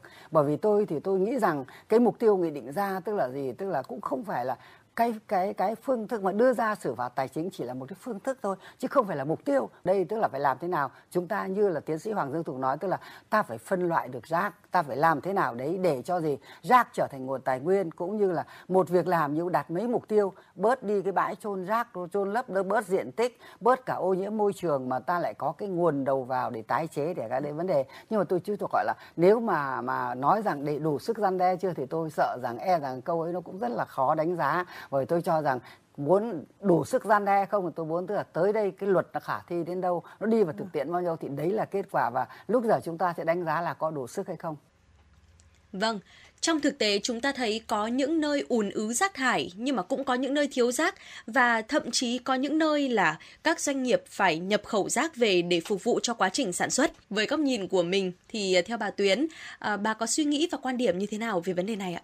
Các cái doanh nghiệp tái chế cũng như là thậm chí là các cái làng tái chế nhựa của Việt Nam, các làng nghề thì chúng ta vẫn còn à, vẫn còn gọi là buông bỏ cái sự phát triển của họ tức là mình phải có những cái ờ, cái cái cái, cái chế tài cũng như là các cái phương pháp để mà cung cấp nguyên vật liệu. Thực ra chúng ta không thiếu. Thế nhưng mà người ta lại phải nhập ở nước ngoài rác thải về để người ta người ta tái chế. Đấy một điều rất phi lý trong khi là cái lượng rác thải nhựa cũng như là tất cả những cái loại vật liệu ờ, phế liệu khác của chúng ta ừ, hàng ngày là không thiếu cho các cái cơ sở đó. Thế thì bây giờ chúng ta phải có một cái biện pháp tức là trước hết là phân loại để chúng ta định lượng được rằng là mỗi một ngày thành phố chúng ta hay là những thành phố lớn của chúng ta hay cả nước chúng ta là bao nhiêu rác thải nhựa thải ra, cái đấy chúng ta định lượng được rồi. Thế nhưng mà làm thế nào để kiểm soát nó, để thu gom, tập trung nó thì chúng ta đang buông lỏng. Cho nên chúng ta mới có những cái bờ biển, bãi biển cũng như là biển của chúng ta là ngập tràn những cái rác thải nhựa. Trong khi đó thì các nhà máy rác thì đang không có rác để xử lý. Thậm chí bây giờ tôi nói là nhà máy rác điện uh, Nam Sơn của Hà Nội uh, chưa nói đến rất nhiều nhà máy uh, nhập từ các nước châu Âu cũng như là Đông Nam Á các nước phát triển về mà chúng ta đang bị nằm im mặc dù nó rất là đắt tiền.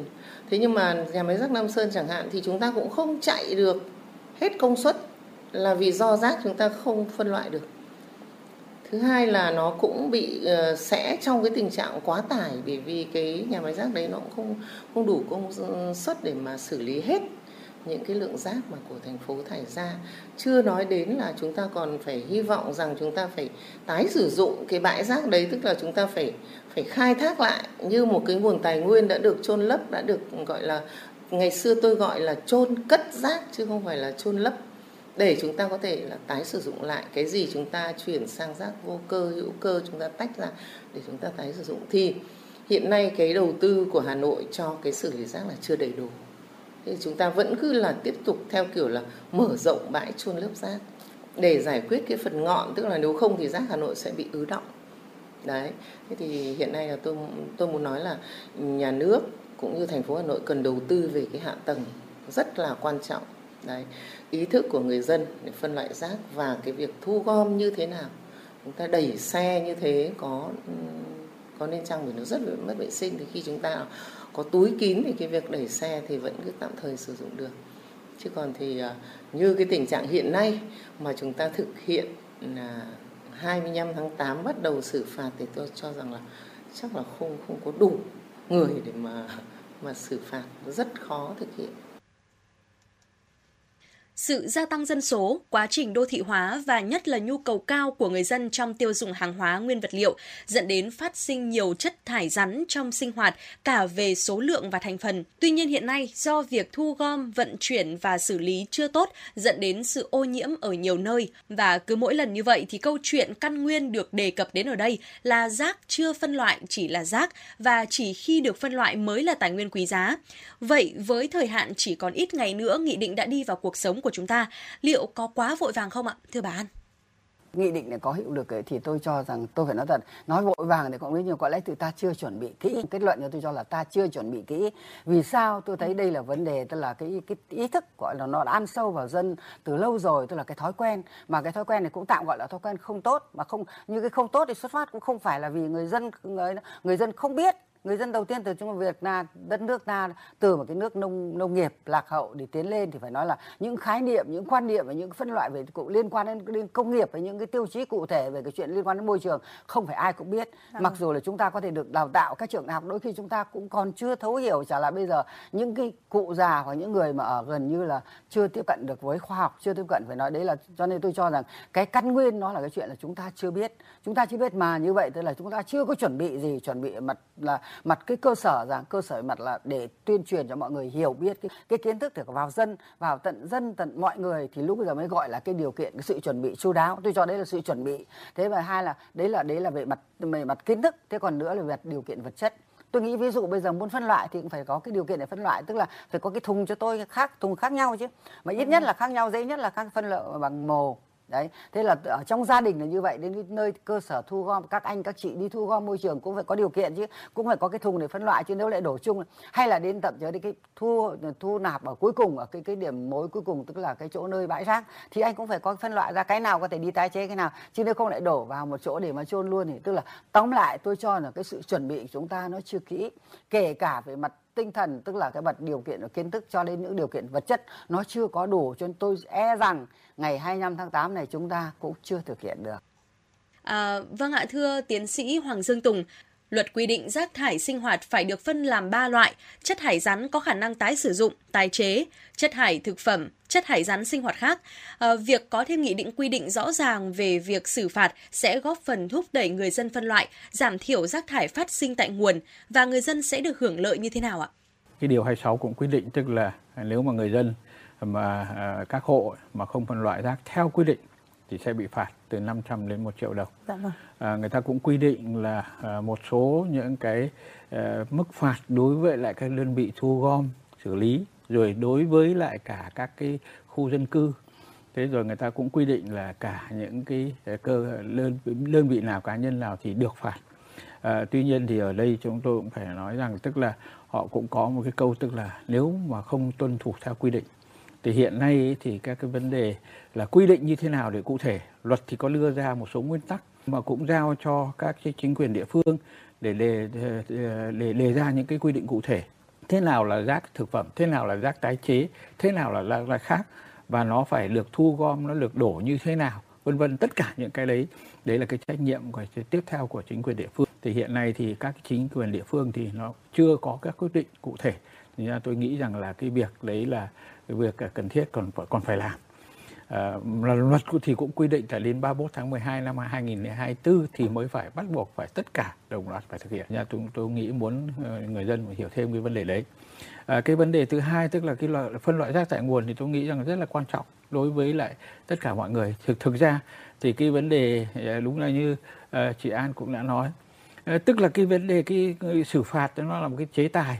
Đối với luật nào thì cũng phải có chế tài, nhưng cái quan trọng ở đây tức là làm thế nào đấy để cho mọi người hiểu được rõ những cái mục đích ý nghĩa của việc phân loại rác tại nguồn ờ, đối với lại với lại bảo vệ môi trường ờ, cũng như là giảm giảm rác thải rồi cũng như là giảm sử dụng cái tài nguyên thiên nhiên. Và để một cái đấy để theo một cái thay đổi thói quen thì chúng ta còn phải qua rất nhiều bước đào tạo tuyên truyền tập huấn thử nghiệm. Và tôi nghĩ rằng là cái đấy thì cũng là bình thường các nước khác thì để mà khi mà thực hiện cái phân loại rác tại nguồn triệt để như bây giờ thì họ tính tốn hàng chục năm. Tôi nghĩ rằng là cái việc đấy là cái chế tài về thì là cần thiết. Tuy nhiên và cái quan trọng hơn, tức là làm thế nào đấy người dân sẽ về về sau thì sẽ làm thế nào đấy qua qua rất là một số năm thì nó trở thành một cái bản năng ở trong một cái cuộc sống văn minh. Phải bây giờ là là chúng ta muốn xả rác thế nào thì xả, đúng không? Không cần phải phân loại, không có trách nhiệm gì với cái lại cái rác thải của chúng ta. Thế thì chúng tôi nghĩ rằng là lấy là cần thiết, nhưng mà nó rất nó rất là khó thực hiện. Cũng tất cả như tất cả các nước, đấy là nó theo thói thói quen thói quen của từng người. Và cái loại, cái cái cái luật ờ, phân loại rác tại à, cái những điều khoản về phân loại rác tại nguồn là nó ảnh hưởng đến hơn 90 triệu người dân, hơn 26 triệu hộ hộ hộ gia đình tôi nghĩ rằng là rất khó dạ. nó là rất nhạy cảm thì là đòi hỏi phải có thời gian phải có quy định hướng dẫn cụ thể trước khi mà chúng ta lấy nói phạt bây giờ thì người người ta cũng nói ai phạt và phạt ai thế thì chúng ta những cái chuyện đấy người ta cũng đang nói như thế thì chúng ta cũng phải biết rút làm thế nào lấy để thực vâng. để cái quan trọng đấy là cái luật lấy đi vào cuộc sống sau một thời gian tuyên truyền thì đến nay, rất nhiều người trong chúng ta đã hiểu ra lợi ích của việc phân loại rác, nhưng những cái băn khoăn như phóng sự vừa rồi đặt ra thì cũng cần phải có lời giải đáp thỏa đáng. Việc phân loại rác tức là uh, toàn xã hội phải thay đổi ý thức và hình thành một thói quen mới, không phải là câu chuyện trong ngày một ngày hai. Chẳng hạn như việc thí điểm phân loại rác tại quận Hoàn Kiếm, Hà Nội cũng phải mất một thời gian khá dài. Có dự án và sự vào cuộc đồng bộ của các cấp chính quyền thì mới có thể thành công. Xin mời quý vị lắng nghe phóng sự ngay sau đây huyện Đông Anh phối hợp cùng Trung tâm Sống và Học tập vì Môi trường và Cộng đồng Lai Lơn thực hiện thí điểm việc phân loại xử lý rác thải tại nguồn ở quy mô cộng đồng, vừa giúp giảm lượng phát sinh, bảo vệ môi trường, vừa biến rác thành sản phẩm có giá trị. Bà Lê Thị Huế, trưởng thôn Nghĩa Vũ, xã Dục Tú, huyện Đông Anh chia sẻ. Đã tuyên truyền đến toàn bộ là tất cả các ban ngành đoàn thể và các câu lạc bộ đều đăng ký 100% với lãnh đạo địa phương là sẽ tuyên truyền vận động con em gia đình thực hiện phân loại rác và xử lý bằng vi sinh tại hộ gia đình. Ở khu vực nội thành, thói quen phân loại rác của nhiều hộ dân ở phường Hàng Đào, quận Hoàn Kiếm đã thay đổi. Rác được phân loại đảm bảo hai tiêu chí sạch và khô để đưa đi tái chế. Người dân đã phân biệt được rác thải giá trị thấp và rác thải giá trị cao thông qua các kênh truyền thông Zalo của cán bộ cơ sở. Thế sau khi để riêng ra thì tôi thấy cũng rất là lợi ích và cái phần rác hữu cơ đấy thì vứt đi nó rất là ít mà cần cái những cái phần rác mà mình đã phân loại được rồi ấy, thì nó sẽ người ta sẽ quay sử dụng để người ta tái chế lại thì tôi thấy rất là hữu ích và tôi cũng động viên cho mọi người là nên phân loại như thế để cho bên môi trường họ đỡ phải cái phần vất vả Hàng Đào là phường đầu tiên trong toàn thành phố thực hiện thí điểm mô hình quản lý rác thải nhựa giá trị thấp. Đây là một phần trong khuôn khổ dự án hợp tác quốc gia nhằm thiết lập mô hình kinh tế tuần hoàn nhựa tại Việt Nam. Để người dân thực hiện được điều này thì chính quyền cũng cần tích cực tham gia đồng hành. Ông Nguyễn Anh Quân, Phó Chủ tịch Ủy ban dân quận Hoàn Kiếm cho biết. Khi mà triển khai mô hình này thì uh, cộng đồng, đặc biệt là đến từng người dân, từng người, đứa trẻ nhỏ đã ý thức được trong cái việc phân loại rác và uh, để uh, có cái hướng xử lý cho nó đảm bảo không ảnh hưởng đến môi trường. Đây chỉ là một vài trong vô vàn những ví dụ về việc phân loại và xử lý chất thải rắn sinh hoạt, sử dụng vật liệu tái chế đang được triển khai tại Hà Nội. Nếu được nhân rộng thì những mô hình như thế này sẽ giúp giảm đáng kể lượng rác thải nhựa thải ra môi trường. Chỉ thế thôi cũng đã khiến môi trường thành phố giảm rác thải, trở nên sạch sẽ, vệ sinh hơn. Theo đó, chất lượng sống của người dân cũng sẽ được cải thiện rõ rệt.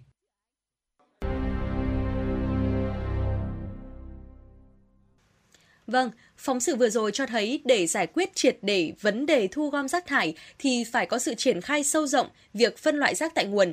Tuy nhiên một khía cạnh khác mà tôi muốn được đề cập tới đó là làm sao có thể nhân rộng mô hình này tại Hà Nội để nó không chỉ dừng là báo cáo kết quả của các dự án. À, và vâng ạ, bà có nhận xét gì về tình trạng này thưa tiến sĩ Bùi Thị An ạ? Trước hết là tôi nghĩ như này, đầu tiên là tuy chúng ta cứ nói là vấn đề môi trường là vấn đề rất là bức xúc và vấn đề rất là quan trọng là một trong ba trụ cột phát triển bền vững của đất nước cũng như là của thủ đô Hà Nội. Tuy nhiên tôi cho là đấy là về mặt lý thuyết mình nói thôi nhưng trong cái nhận thức chung vẫn chưa chưa đặt cái vị trí môi trường ở đúng cái vị trí của nó. Tôi nghĩ phải đặt vị trí cao như là ví dụ ta chỉ cần chậm tăng trưởng không không phẩy một phần trăm GDP đã là vấn đề cả nước. Nhưng mà ví dụ môi trường nó có như thế thì đại khái là mọi người bức xúc một lúc thôi xong lại cho qua. Tôi cho tức là chưa đặt đúng vị trí của môi trường. Mặc dù các đồng chí nguyên thủ quốc gia chúng ta nói là chúng ta không đánh đổi kinh tế lên môi trường cho nên tôi nghĩ đầu tiên phải đặt đúng vị trí của môi trường lên trong cái phát triển bền vững đất nước. Trở lại vấn đề này thì tôi xin kiến nghị có lẽ ở đây thì uh, tiến sĩ Hoàng Dương Tùng trước của bộ tài nguyên tôi nghĩ là cái việc quy định tiêu chí phân loại thế nào cụ thể hay quy định cụ thể thế nào phải là bộ tài nguyên môi trường đưa ra một cái khung một cái khung tương đối là chi tiết nhưng không phải là khung khung chung một cái móng nhà đâu. Cái khung ở đấy có cả các gian thế nào của bộ cố định là gian nào ngủ ở các, còn lại ở các địa phương. Tuy nó có đặc thù nhưng không có nhiều cái khác biệt lắm về mặt môi trường, về rác thải, cho nên là địa phương chỉ điền vào những cái nhỏ nhỏ thôi. Và từ đấy tôi nghĩ thành là có thể thành là cái bảng chung công khai minh bạch ở từng địa phương từng phường để dân hiểu thế nào là rác hữu cơ thế nào là vô cơ thế nào là tái chế. Cái này thì bỏ vào chỗ nào các thứ tôi nghĩ là minh bạch tất cả ra công khai toàn bộ trong một thời gian thực hiện đấy. Thế là ta kiểm tra ta đánh giá và lúc giờ ta mới đưa vào chung. Chứ còn tôi nghĩ nếu như chúng ta cứ chung chung thế này thì tôi nghĩ rất khó phạt. Phạt ai phạt thế nào phạt và phạt thế nào. Và người phạt người ta cũng không tâm phục khẩu phục thì không có ý nghĩa gì cả. Cho nên tôi kiến nghị bộ tài nguyên môi trường, các chí phải đưa ra được. Đưa ra cái đấy, còn các địa phương chỉ là điền những cái chi tiết vào thôi. Những cái đặc thù của mình cũng không khác nhiều. Thì tôi nghĩ cái nghị định 45 sẽ có kết quả. Mà cái nghị định 45 có kết quả thì tôi nghĩ sẽ là một mục tiêu đánh trúng mấy đích cơ. Tức là cả về vấn đề môi trường, cả vấn đề kinh tế, cả về vấn đề là giảm bớt những cái tiêu hao cái năng lượng cái nguyên liệu ban đầu. Và tôi cũng xin đây tôi xin nãy thì à, tiến sĩ Hoàng Dương Tùng có nói tức là về nguyên tắc là không ai cho nhập rác. Nhưng mà thực tế trong quá trình thì chúng ta người ta gọi là nhập phế liệu nhưng người ta vẫn nhập rác. Vì một lý do tôi biết được là vì nó quá rẻ ở các cái nước khác. Còn các nước khác họ muốn gửi đi gọi là, gọi là thải đi thì ta lại nhập vào. Vì cái chuyện quá rẻ cho nên cái lợi nhuận để nhập những cái về để để tái chế trong nước mình nó quá là quá lãi nhưng nó lại làm ô nhiễm. Cho nên tôi nghĩ là cái này tôi xin nhắc lại cái nói tôi chỉ lấy ví dụ để là nhắc cái công tác quản lý nó phải đồng bộ với tất cả cái chuyện là giáo dục tuyên truyền xử phạt cũng như đấy. Chứ còn nếu không tôi sẽ nó nó sẽ chậm được thi hành và nó sẽ thiếu khả thi và như vậy nó sẽ là gây một cái yếu tố là nhờn luật và không tốt và không đạt cái mong muốn của ta. Cho nên tôi kiến nghị là phải có cái đồng bộ phải có cái vào cuộc rất quyết liệt phải nâng nâng cái nhận thức về vấn đề môi trường lên ở cái tầm quan trọng một trong ba trụ cột của đất nước. Thì các đồng chí mới thấy cái vị trí và cái môi trường nó ảnh hưởng đến sự phát triển kinh tế nó ảnh hưởng sức khỏe của dân và những cái là vô giá. Cái cái dịch vừa rồi cũng là một cái bài học của chúng ta cho nên tôi đầu tiên là phải để đặt đúng vị trí của môi trường. Thứ Vâng. hai tôi phải cho đề nghị là có lẽ tôi đây tôi kiến nghị thôi còn tùy địa phương thành một cái chiến dịch, xây dựng cái chiến dịch phân loại rác để thành, bắt đầu để xây dựng cái thói quen thói quen tốt của dân đi. Bộ tài nguyên môi trường phải có cái quy định cụ thể về những cái chuyện đấy. Thì lúc bây giờ mới phạt được mới dễ. Tức là cái tôi không làm đúng cái này thì tôi tôi đã bỏ sai cái này. Chứ còn nếu ra mà không, vẫn còn tranh cãi nhau là cái này là không đúng tiêu chí, vân vân, thì tôi cho là phải có kèm theo phải quy định cụ thể. Cái thứ ba nữa là tôi nghĩ là giờ lại như tiến sĩ hoàng cũng nói tức là sự đồng bộ toàn bộ của kể cả từ trong nhà ra đến ngoài đường ra đến thu gom ra đến cho cái bãi tập kết rác cho đến những nơi chế biến là phải rất là đồng bộ. Mà đồng bộ như vậy là có hai phần về mặt tinh thần thì chuẩn bị về mặt vật chất phải chuẩn bị cho họ. Nếu không vật chất không làm gì được thì, thì tôi nghĩ là có lẽ đấy thì tôi tôi chỉ nghe như thế. Và phải có chỉ đạo ít nhất là từng địa phương 6 tháng cho ta rút kinh nghiệm xem là tại sao tốt tại sao không tốt có làm được không hay như thế nào. Thì tôi nghĩ là có lẽ đến cho đến uh, cuối năm 24 như anh Tùng nhỉ tức là 31 tháng 12 24 thì là cái nghị định này mới phải thực hiện một cách triệt để. Thì tôi cho là có lẽ lúc đấy thì là là là khả thi. Đến bây giờ tôi nói nếu không chuẩn bị không làm tốt như thế sẽ rất khó. Và không phải chỉ khó riêng của Hà Nội chúng ta đâu, khó ở tất cả các địa phương Phân loại rác tại nguồn là giải pháp hiện được nhiều quốc gia áp dụng và cho hiệu quả tích cực. Tuy nhiên thực tế thì tỷ lệ chôn lấp rác thải ở Việt Nam còn rất cao. Một phần là do rác chưa được phân loại nên khó xử lý theo cách khác. Tuy nhiên, để áp dụng ở nước ta thì có thể nói là vẫn còn rất là nhiều khó khăn do phải có các điều kiện cần và đủ về hạ tầng kỹ thuật và hạ tầng xã hội. Hơn hết nữa là ý thức của người dân vẫn còn rất là nhiều hạn chế. Và câu hỏi này xin ờ, dành cho ông Tùng ạ điều kiện cần và đủ của Việt Nam là thế nào? Và đặc biệt ờ, ông có đánh giá thế nào về câu chuyện rác thải tại Việt Nam từ thu gom vận chuyển, phân loại rác thải tại nguồn và xử lý rác thải ạ? cái đầu tiên đấy là cái làm một cái cái cái thực làm thế nào để chúng ta thực thi tổ chức cái việc thực thi cho nó tốt. Và chúng ta có một chính sách tốt luật tốt như vậy. Thế thì làm thế nào đấy để cái nó đi vào cuộc sống? À, thì qua cái uh, quan sát của của chúng tôi thì thấy rằng các cái vấn đề đúng là à, như chị An cũng đã nói cái vấn đề rác đấy nó chưa thật là sự vào thấm và đầu tiên là chưa thật sự sự lãnh đạo của các cái của các địa phương. À, thế thành ra là họ vẫn chưa chưa chưa chưa, chưa hiểu hết được tất cả các cái tinh thần uh, của các điều của trong luật. Như vậy thì thì làm thế nào ấy để uh, phải đặt ra phải có một cái kế hoạch đúng không? phải cái vấn đề gì ai làm làm như thế nào? Uh, kinh kinh nghiệm của các nước thì cũng cũng có nhiều rất là nhiều nước thì đã tổ chức cái, cái luật phân loại rác tại nguồn cách đây hai chục năm rồi. Họ có rất nhiều các bài học kinh nghiệm. Thì một trong những cái bài học kinh nghiệm của họ đấy là gì? Là sự quyết tâm của cái của chính quyền thành phố. Cái thứ hai nữa là gì? Là phải có cái sự cụ rất cụ thể để cho người dân người dân làm thế nào đấy để biến từ biến thành cái phân loại rác thành cái thói quen Vâng. đúng không?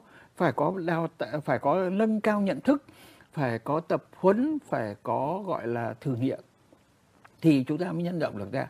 Chứ cũng không thể nào có một cái mô hình nó một cho tất cả được, đúng không? tất cả các khu dân cư khác nhau ờ, rồi các cái vấn đề nó khác nhau. Thế thì làm thế nào tổ chức ở đó? Ờ, và như vậy thì tôi nghĩ rằng là, rồi nữa là cái chuyện tức là chúng ta cũng phải lấy là chuẩn bị một số các cái, gọi là cái hạ tầng nhất định đúng không? Làm thế nào đấy để thay đổi trong cả cái cơ chế? Ví dụ tôi nói rất là đơn giản rất là ờ, đơn giản nhưng mà nó cũng phức tạp. Đấy là cái cơ chế đấu thầu. Bây giờ là yêu cầu các đơn vị thu gom là phải đấu thầu. Thế thì đấu thầu như thế nào? Đúng không? Các điều kiện đấu thầu là cái gì? Họ có phải như cũ hay không? Vâng. đấy họ nếu mà cách làm mới thì họ phải đầu tư. Đúng không? Đầu tư trong khi đó thì lượng rác của người ta là giảm. Thế thì chúng ta phải kết hợp cả các bài toán kinh tế thành hay bại. Đấy là cái việc là ở dân. Đúng không? Vâng, đấy nếu mà dân mà người ta không biết ờ, thì người ta cũng rất là khó thực hiện. Thế thì làm thế nào để tạo điều kiện cho người ta? Hiện nay thì cũng có rất nhiều cái cơ hội khi mà có cái chuyển chuyển đổi số hiện nay. Đúng không? Tôi nghĩ rằng là nếu mà khi mà đã thay đổi cái này thì có rất là nhiều những cái cách. Ví dụ hiện nay ở các nước thậm chí là người ta còn đưa tuyên truyền trên trên trên trên TV ừ. phân loại các cái cuộc thi phân loại rác thế rồi nữa là người ta có xây dựng các cái app để coi như là mình chỉ cần chụp cái ảnh ấy là nó đã biết được là cái loại nào, phân loại như, cái đấy là loại rác gì rồi. Thế rồi nó sẽ cả một cái quy trình ờ, quản lý rác từ đầu cho đến cuối, đấy là luôn luôn nó được minh bạch, nó được công khai. Vâng, thưa Phó Giáo sư An, à, theo như tôi được biết thì hiện nay Bộ Tài nguyên Môi trường đang à, hoàn thiện dự thảo hướng dẫn kỹ thuật phân loại chất thải rắn sinh hoạt và các văn bản liên quan khác để làm căn cứ hướng dẫn cho các địa phương triển khai quy định phân loại rác thải rắn sinh hoạt tại nguồn. Liệu có quá trễ hay không? À, theo bà An và điều này thì sẽ tạo nên sự chuyển đổi như thế nào từ các bộ ngành đến chính quyền các cấp của các địa phương trong việc giải quyết một trong những vấn đề được xem là khó nhất hiện nay ạ? Thế thì tôi nghĩ như này, tức là cái này nếu mà nó ra được hướng dẫn hướng dẫn cụ thể mà chi tiết mà đúng thì sẽ tác động đến toàn bộ các, tất cả các lĩnh vực của của đất nước Việt Nam, trong đó tất cả các ngành, cả tất cả các ngành công nông nghiệp cũng như là cuộc sống đến sinh hoạt của dân. Thế nhưng mà giờ tôi thì tôi lại kiến nghị một chút, để cái hướng dẫn này nó chính xác, nó cụ thể và nó hợp với lòng dân, nó hợp với thực tiễn, không phải hợp với lòng dân, thì tôi nghĩ nên có lấy ý kiến rộng rãi. Tôi kiến nghị bộ tài nguyên môi trường là đồng chí trần hồng hà, bộ trưởng ấy, lấy ý kiến của người dân đi, lấy ý kiến của tất cả các nơi, của chuyên gia, của các ờ, nhà khoa học cũng như của tất cả các vùng, thì các đồng chí sẽ có cái bản hướng dẫn rất chuẩn, rất hợp thực tiễn, rất phù hợp và hợp phù hợp sau khi đã đúng thực đúng phù hợp với thực tiễn đúng với thực tế đúng với khoa học chuẩn với khoa học thì lại phù hợp với lòng dân. Mà đã phù hợp lòng dân thì có dân là có tất cả thì tôi nghĩ sẽ thực hiện được. Còn nếu không bản hướng dẫn vẫn chỉ là bằng hướng dẫn. Còn ý kiến của tiến sĩ Hoàng Dương Tùng thì sao ạ? Sự cần thiết của cái, cái hướng dẫn đây là cái hướng dẫn kỹ thuật chứ nó không phải thông tư. Cái hướng dẫn kỹ thuật theo cái theo cái cái quy định của luật đấy thì nó cũng càng cần phải chi tiết à, tuy nhiên thì của bộ tài nguyên môi trường thành ra nó cũng chi tiết đến một mức nào đó nhưng mà luật cũng quy định là dựa trên cái cái cái hướng dẫn đấy thì các địa phương lại phải đấy. hướng dẫn tiếp Dạ, vâng. Tại vì đối với lại các địa phương thì thì, thì mỗi một tỉnh, mỗi một vùng ờ, miền núi khác, ờ, vâng. miền nông thôn khác, đô thị ờ, đô thị khác rồi đô thị cũng có các cũng chuyện khác nhau. Tuy nhiên một số các nguyên tắc như chị chị An nói, nguyên tắc chung là chúng ta phải thống nhất. Đấy, tức là một số cái cụ thể nào tối đa cái cụ thể, còn lại là các địa phương thì phải cái loại đấy là loại người ta cũng quy định là hướng dẫn các cái quy định các cụ thể các loại rác khác À, tuy nhiên thì tôi nghĩ rằng là cần phải cả cái hướng dẫn cả thế nào gọi là rác thực phẩm, thế nào gọi là rác uh, rác rác tái chế. Vâng. Tại vì luật thì cũng có quy định, tức là đơn vị thu gom có quyền không thu gom và cái cách làm như thế nào từ các cái bước đi để cho nó đồng bộ cho nó phù hợp chứ nếu mà không thì tôi nghĩ rằng là ngay bây giờ chúng ta chưa có các quy định đấy. Thế nên chúng ta đã có một cái người dân đã thấy đập ngay vào mắt đấy là một cái nghị định xử phạt. Thì tôi nghĩ là nhiều khi nó có một cái sự gì đấy nó nó chưa được à, chưa được tạo sự đồng thuận ở vâng. trong người dân khi mà thực hiện. Thưa quý vị rõ ràng phân loại rác thải đem tới rất nhiều lợi ích. Chỉ khi được phân loại thì rác mới có thể trở thành tài nguyên. Phân loại rác là xu thế tất yếu trên toàn thế giới và các chuyên gia cũng đều nhận định rằng để câu chuyện phân loại rác không đi vào vết xe đổ thất bại thì chỉ có cách triển khai phải thật đồng bộ, quyết liệt, làm tới nơi tới chốn thì mới thay đổi được ý thức của mỗi người dân. Còn quý vị, ngay sau khi theo dõi chương trình của chúng tôi, ờ, chưa cần các quy định về xử phạt có hiệu lực, hãy ờ, ờ, phân loại rác ngay trong chính ngôi nhà của mình. Chúng ta hãy cùng chung tay bảo vệ môi trường từ những điều giản dị nhất, từ những điều nhỏ nhất. Và một lần nữa, xin được cảm ơn các vị khách mời đã tham gia chương trình của chúng tôi ngày hôm nay. Dạ vâng thưa quý vị, phóng sự vừa rồi cũng đã kết thúc 120 phút trực tiếp của chuyển động Hà Nội trưa ngày hôm nay và hy vọng là quý vị thính giả cũng đã hài lòng và thư giãn với chương trình. Và tới đây thời gian dành cho chuyển động Hà Nội cũng xin được phép khép lại. Chỉ đạo nội dung Nguyễn Kim Khiêm, chỉ đạo sản xuất Nguyễn Tiến Dũng, tổ chức sản xuất Lê Xuân Luyến, biên tập Trà My, MC Lê Thông Thu Thảo, thư ký Kim Dung và kỹ thuật viên Bảo Tuấn phối hợp thực hiện. Hẹn gặp lại quý vị thính giả trong khung giờ từ 16 giờ tới 18 giờ chiều ngày hôm nay. Thân ái chào tạm biệt quý vị.